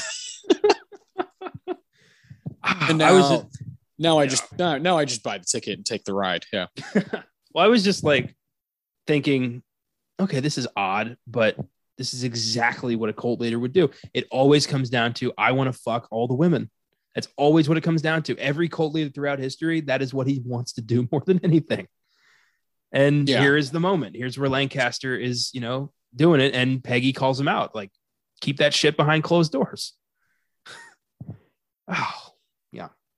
Yeah. Fascinating stuff. Watching him perform, watching Philip Seymour Hoffman perform. When I heard his son Cooper and Licorice Pizza say, "I can't help it, I'm a showman," I was like, "Oh fuck!" It was just, just tear jerking, you know, because it's it's it that's his dad, you know, and hopefully hopefully we get more stuff to come from the Hoffman, you know, the Hoffman legacy, you know, very cool. Um, I cho- I chose a bit of the score. I love this score a lot. I love.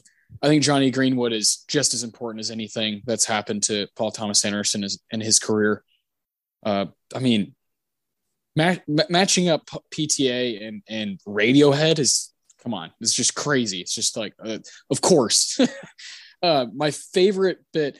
I mean, I love. I love Time Hole. I love Back Beyond. I love Overtones. These songs that are just these these beautiful beautiful songs. But my favorite is is the very beginning. It's called Able Bodied Seaman. It's the the song that's playing at the very beginning when we see uh, we get like a nice little fisheye lens of Joaquin cutting. You know, he's using the machete and he almost cuts his fucking hand right there. Yeah. Only Joaquin would do that. he thinks about Uh, it he's like uh, nah yeah, might as, should I just chop my hand off? Yeah, and then that's when we see him working with the other guys on the sand woman, and he goes up to it, starts like acting like he's fucking it, and you're just like, okay, this guy's weird. Uh, and then when they first meet, when they first come face to face, Lancaster and Freddie, he calls him that. He calls him an able-bodied seaman, you know, and he's like, no, you're, you know, you're, you're a fucking scoundrel, you know? And, uh, he's like, no, if you have work, like I can do it. You know, Freddie's like, I, I, you know, I can do whatever, you know, I'm a Navy guy. And I love the title track. I love that it gets brought up later. I love that, that opening sequence just like pulverizes you. You're like, oh shit, what am I, what am I watching? What is this? What kind of madness am I about to, about to jump into? I like Paul Thomas Anderson's ability to put you in a setting and you don't even have to wonder what time, what year it is. You're like, oh, it's clear. very clearly the 40s and 50s, like very clearly. And I, I, I love that about PTA. He doesn't need to tell you anything; he just shows you.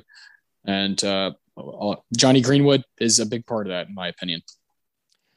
I nearly did pick that for my Morricone. I love that score at the beginning. It really lulls you into a weird kind of dreamland where you're like, mm. this isn't right. Something about this isn't right. It has the the strings of a horror score. Yeah, it's so yes. unsettling. Yeah, I, it's brilliant. Yeah, the, the strings now have been used in almost every A24 film uh, that's come out since The Master. it's kind of kind of crazy. yeah, perfect. Yeah, brilliant. I'm glad we were able to kind of showcase the soundtrack and the score. Yeah, well, yeah, the soundtrack. You know, you you also have that really cool moment where uh, "Get Thee Behind Me, Satan" plays by Ella Fitzgerald, and that's a powerful track, powerful. And I I, fucking love that usage.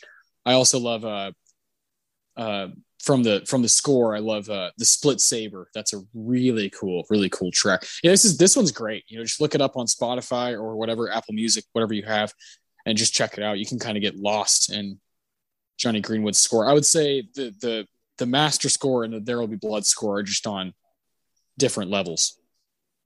Yeah absolutely. They're both very uh just they're scores that trap you. Yeah. In the movie like you you're not leaving. Like you're here till we say it's over. Correct. And that's that's brilliant music. Uh yeah. I was saying in like in the most recent uh i i i'm spoiler free but spider-man no way home i just watched. And i realized i was more excited for the music cues of the characters than i was to actually see the characters.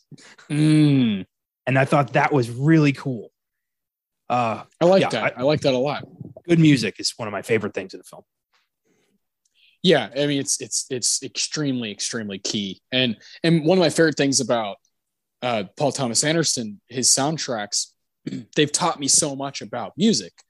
I've I've found I've I've either found artists that I didn't know about or rediscovered artists. You know, like oh yeah, like when he uh, most recently uh, "Let Me Roll It" by Paul McCartney. I was like in Licorice Pizza. I was like, I fucking love this song. I forgot how much I love this song, you know, and, and, and now I now I'm I've been listening to it every day since then. You know, uh, I it, uh, same thing with David Bowie in, uh, in Licorice Pizza. I was like, oh yeah, David Bowie kicks ass. You know, I don't listen to him enough like I used to. Uh, and with There Will Be Blood, or uh, sorry, The Master, it's it's Ella Fitzgerald. Um, last night I was like, oh man, Ella's just got this fucking searing voice that I, I, I want to get back to listening to.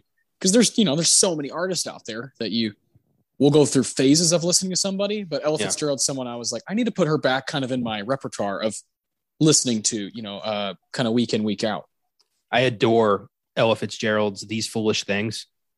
Oh. it's one of my favorite songs of all time. I i can just lay down and just lose myself in that song yeah just melt yeah yeah, she's a transcendent type of type of type of voice. Fucking a. good. Yeah, good stuff. All right, here we go. The uh, the Philip Seymour Hoffman Award is it, does it go to Philip Seymour Hoffman or does it go to Joaquin Phoenix? For me, it was finally time to give the Philip Seymour Hoffman Award to Philip Seymour Hoffman. Me too. Yeah, yeah, yeah. It's it's time. It's it's finally time. Um, we haven't really had this opportunity Yeah. not not really. You know, we've we've talked about you know like when we talked about Boogie Nights, like come on, like Scotty's not better than yeah, you know Jack Horner or Dirk Diggler. You know, it's just not. He doesn't have nearly as much time. But right here, it's a heads up. Yeah, fucking showdown between Joaquin and Philip, and I think Joaquin is doing some really impressive impressive physical stuff, but it's but it's Phil that has the like maturity in the performance to just just like knock you on your ass. Like it's just crazy. Yeah, it's such a layered performance of evil and psychosis, but also a firm belief that you truly are changing the world. Mm. It's a crazy mixture that creates a cult leader. And you you buy every second of it. It's such a a beautiful performance. I, just love that he, his speeches are so meaningless. If you really dissect what he's saying, he's not fucking saying anything. Yeah, but you, you don't you don't have time. You're too mesmerized by what by the way he's saying it. It's confidence, it's expression, and it's power. I, I, yeah, you could learn so much about people with this movie. it's great. Yeah, yeah, fucking a man. And that that's actually that's really interesting because that that goes into like bleeds right into my deacons is what you just said about he's saying nothing, you know, and if you really pay attention or if you read the screenplay, you'll be like, this guy's a fucking phony ass prick. like, but but it's but it's the delivery. It's that delivery. It's that charisma. Um, oh yeah. I'm very curious to hear what you have for the Deacons. This kind of bleeds into my Deacons as well. Uh, okay. And it's the arrest. Same, same. Yeah, yeah, yeah. Exactly, because that's when that's when Joaquin. Uh, well, the night before, it's this whole, it's that whole like ten minute stretch where I'm just like, cinema. you know, uh, he he he's he's laying on that couch, and Amy Adams is uh, Peggy Dodd is like, you need to stop boozing, and then right when he wakes up, he goes out to the porch and fucking pulls out his flask, and then Jesse Plemons, uh, Lancaster, which is just so cool. Jesse Plemons, you know, right towards the end of Breaking Bad. Are you fucking kidding me? And he's um he's sitting outside and it looks like he's asleep on the porch. His name's Val, uh, Lancaster's son, and that's that's when Freddie kind of challenges him, and then Val's like, you know, he just makes this shit up, right? You don't you don't see that yet? I love that bit. fucking love when finally Jesse Plemons is us. We're like, okay, someone finally called him out. Thank God. well, in that moment, I love that uh, Freddie's immediate reaction is, "You got something you want to say to me?" Like it's right in his face. Like it's a challenge. It's oh god. And then yeah, the arrest and Freddie just being like, "Well, I don't know where he is." Like completely fucking with the cops. and Val's just like, "He's right inside. Just go get him." yeah. Oh um, man. And then they end up in jail next to each other after Freddie starts punching cops. And Freddie's reaction just destroying that toilet like just breaking it with his feet, which was apparently real. That was a real like old toilet that Joaquin a, destroyed. It's a real porcelain toilet that yeah. even even Paul Thomas Anderson's like, there's no fucking way he's just gonna and he knocks it out in one fucking kick. He just boom. and just you know, Lancaster standing there perfectly calm, just waiting for Freddie's tantrum to end. And Freddie starts, you know, attacking the bed. And Lancaster's like, keep your head, we'll be fine. And he's just like, you make this shit up. You're lying. You're not saying anything. And that's what my favorite moment happens when Lancaster's like, fuck you. They are facts. Fuck you. Just starts screaming at him. Like, that's the real Lancaster God right there. That's the con man underneath all the bravado is this guy who's like, fuck you. I am a master. and like, how dare you call me out on that? Who are you? You're lazy. Jesus. yeah, there's there, there's a lot I have to say about this whole this whole run. I love when the the Philadelphia Police Department comes to pick him up, and like, "Oh, we have an arrest for you know Lancaster Dodd," and Lancaster's like, "What is it against the law to make people better here?" He's like, uh, "Yeah, without a license, you fucking idiot," you know. and and then that's when, like you mentioned, uh, Freddie starts losing his goddamn mind. And and just you know he's all over the place. And they have to get like three cops just to like just to just get him down on the ground. And he ends up getting arrested too. And i love how lancaster shouts out do not hurt him. He's like he's like on the steps about to go into fucking prison. And and, and that that bit is is two of, of our finest actors ever uh just in in two jail cells. Uh and Joaquin for that scene watched. Um, I was recently shared this information and, and, watched some stuff for myself, read a bunch of stuff, but I uh, I was texting my older my older brother Jeremy. He lives in Minnesota. Shout out to him. He's he's he's great.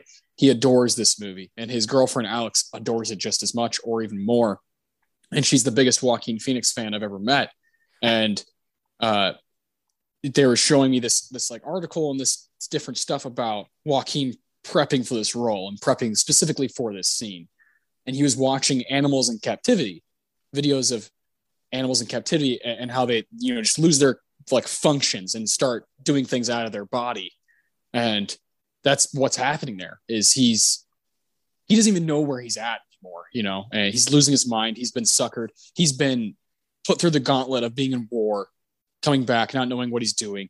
He get it, it, it and like you forget all at the beginning of the movie what's what causes him to run and go to this this boat that lancaster's on is him getting accused of poisoning somebody.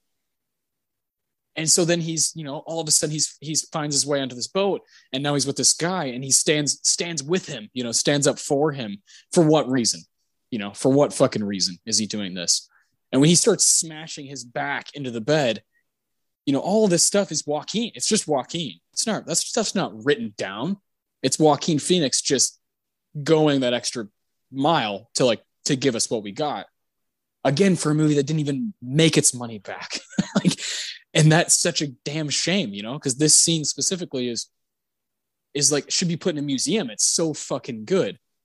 And i i have to the the stuff they say to each other i have to just read it off. Uh lancaster is watching him do all this and he's like your fear of capture and imprisonment is an implant from millions of years ago this battle has been with you from before you know this is not you and Freddie's like shut the fuck up lancaster it's not you Freddie Quell, shut the fuck up.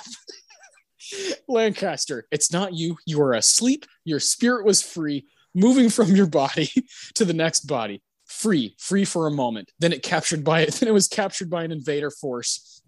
Jesus. Bent on turning you to the darkest way. You've been implanted with a push pull mechanism that keeps you fearful of authority and also destructive we are in the middle of a battle that's trillions of years old and in the making, and it's bigger than the both of us. Freddie Quell, you're making this shit up. you make this shit up as you go. You don't even know what you're talking about. and then they're released and they hug and they hug and they have a drink together. And and Lancaster becomes even more determined than ever to to change him, to mold him. And he puts him through this rigorous routine to try to change him. And that's the best moment in the movie is that 10 minutes of whoa i can't believe that just happened. I can't believe that kind of acting just happened. I can't believe they said that stuff out loud. And it's just to die for you know? It's so worth watching the movie just for that moment it's, the best I, I'm, I'm really glad i wrote down pig fox scene i wrote down processing scene I wrote down the scene when he's walking back and forth between the wall and the glass window, uh, and Joaquin's just losing his mind. And then Rami Malek, fucking Rami Malek, Oscar winner, is in this movie. Yeah, and he's like, uh, Doris, Doris. he's, are you fucking kidding me? you know, Joaquin's just uh, putting on a show there uh, a few times, and but ultimately, this that that that bit from being arrested to going to jail and coming back home is the is the best part of the movie to me. I'm just picturing somebody who's never seen this movie seeing your list and reading pig fuck scene and processing scene and having some real weird questions for you. Oh, for sure. I think I think people probably have weird questions for us anyway. Uh, to to be quite frank, uh, yeah, this movie's perfect, man. It's perfect for me. It's a 10 out of 10. I think it's uh, PTA in total control. It's like two hours and 15 minutes.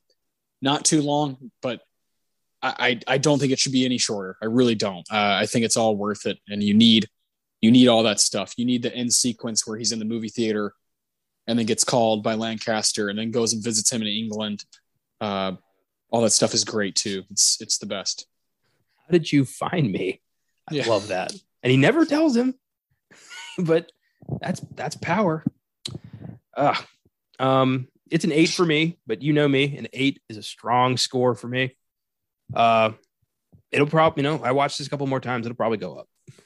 Yeah. Yeah. It's, it's one of those movies that gets better. The first time I saw it, it was probably like a six. I had no idea what the fuck I saw, you know, and, yeah. uh, I was, I was way more into, you know, just like action movies and uh, at age 17, you can imagine, you know, uh, I just hadn't, I hadn't, I hadn't experienced anything like this. Uh, but 10 years later, you know, here I am and I've seen it probably I've seen it probably five, six, seven times somewhere in there, and I just yeah, I adore it. It's great. Beautiful. Yeah, this was a this was a fun one. This was a passionate episode, and I I love when we're both just on fire like this. Yeah, it's a lot of fun. Beautiful. What uh this is it for 2021. Um yeah, it is. It is. Yeah. And, and, you know, we're gonna we're gonna t- we're gonna do something a little bit lighter to open up 2022 uh on Oscar Sunday. Uh you know, we got you know, obviously it's Christmas weekend, so we hope people are enjoying that. But next weekend is is is fucking New Year's, and uh, that'll be a lot of fun. So I wanted to do a movie that combines Christmas and New Year's and kind of the holidays in general, and a movie you haven't seen that I want to show you. And so it's 1989's When Harry Met Sally, directed by Rob Reiner, written by Nora Ephron.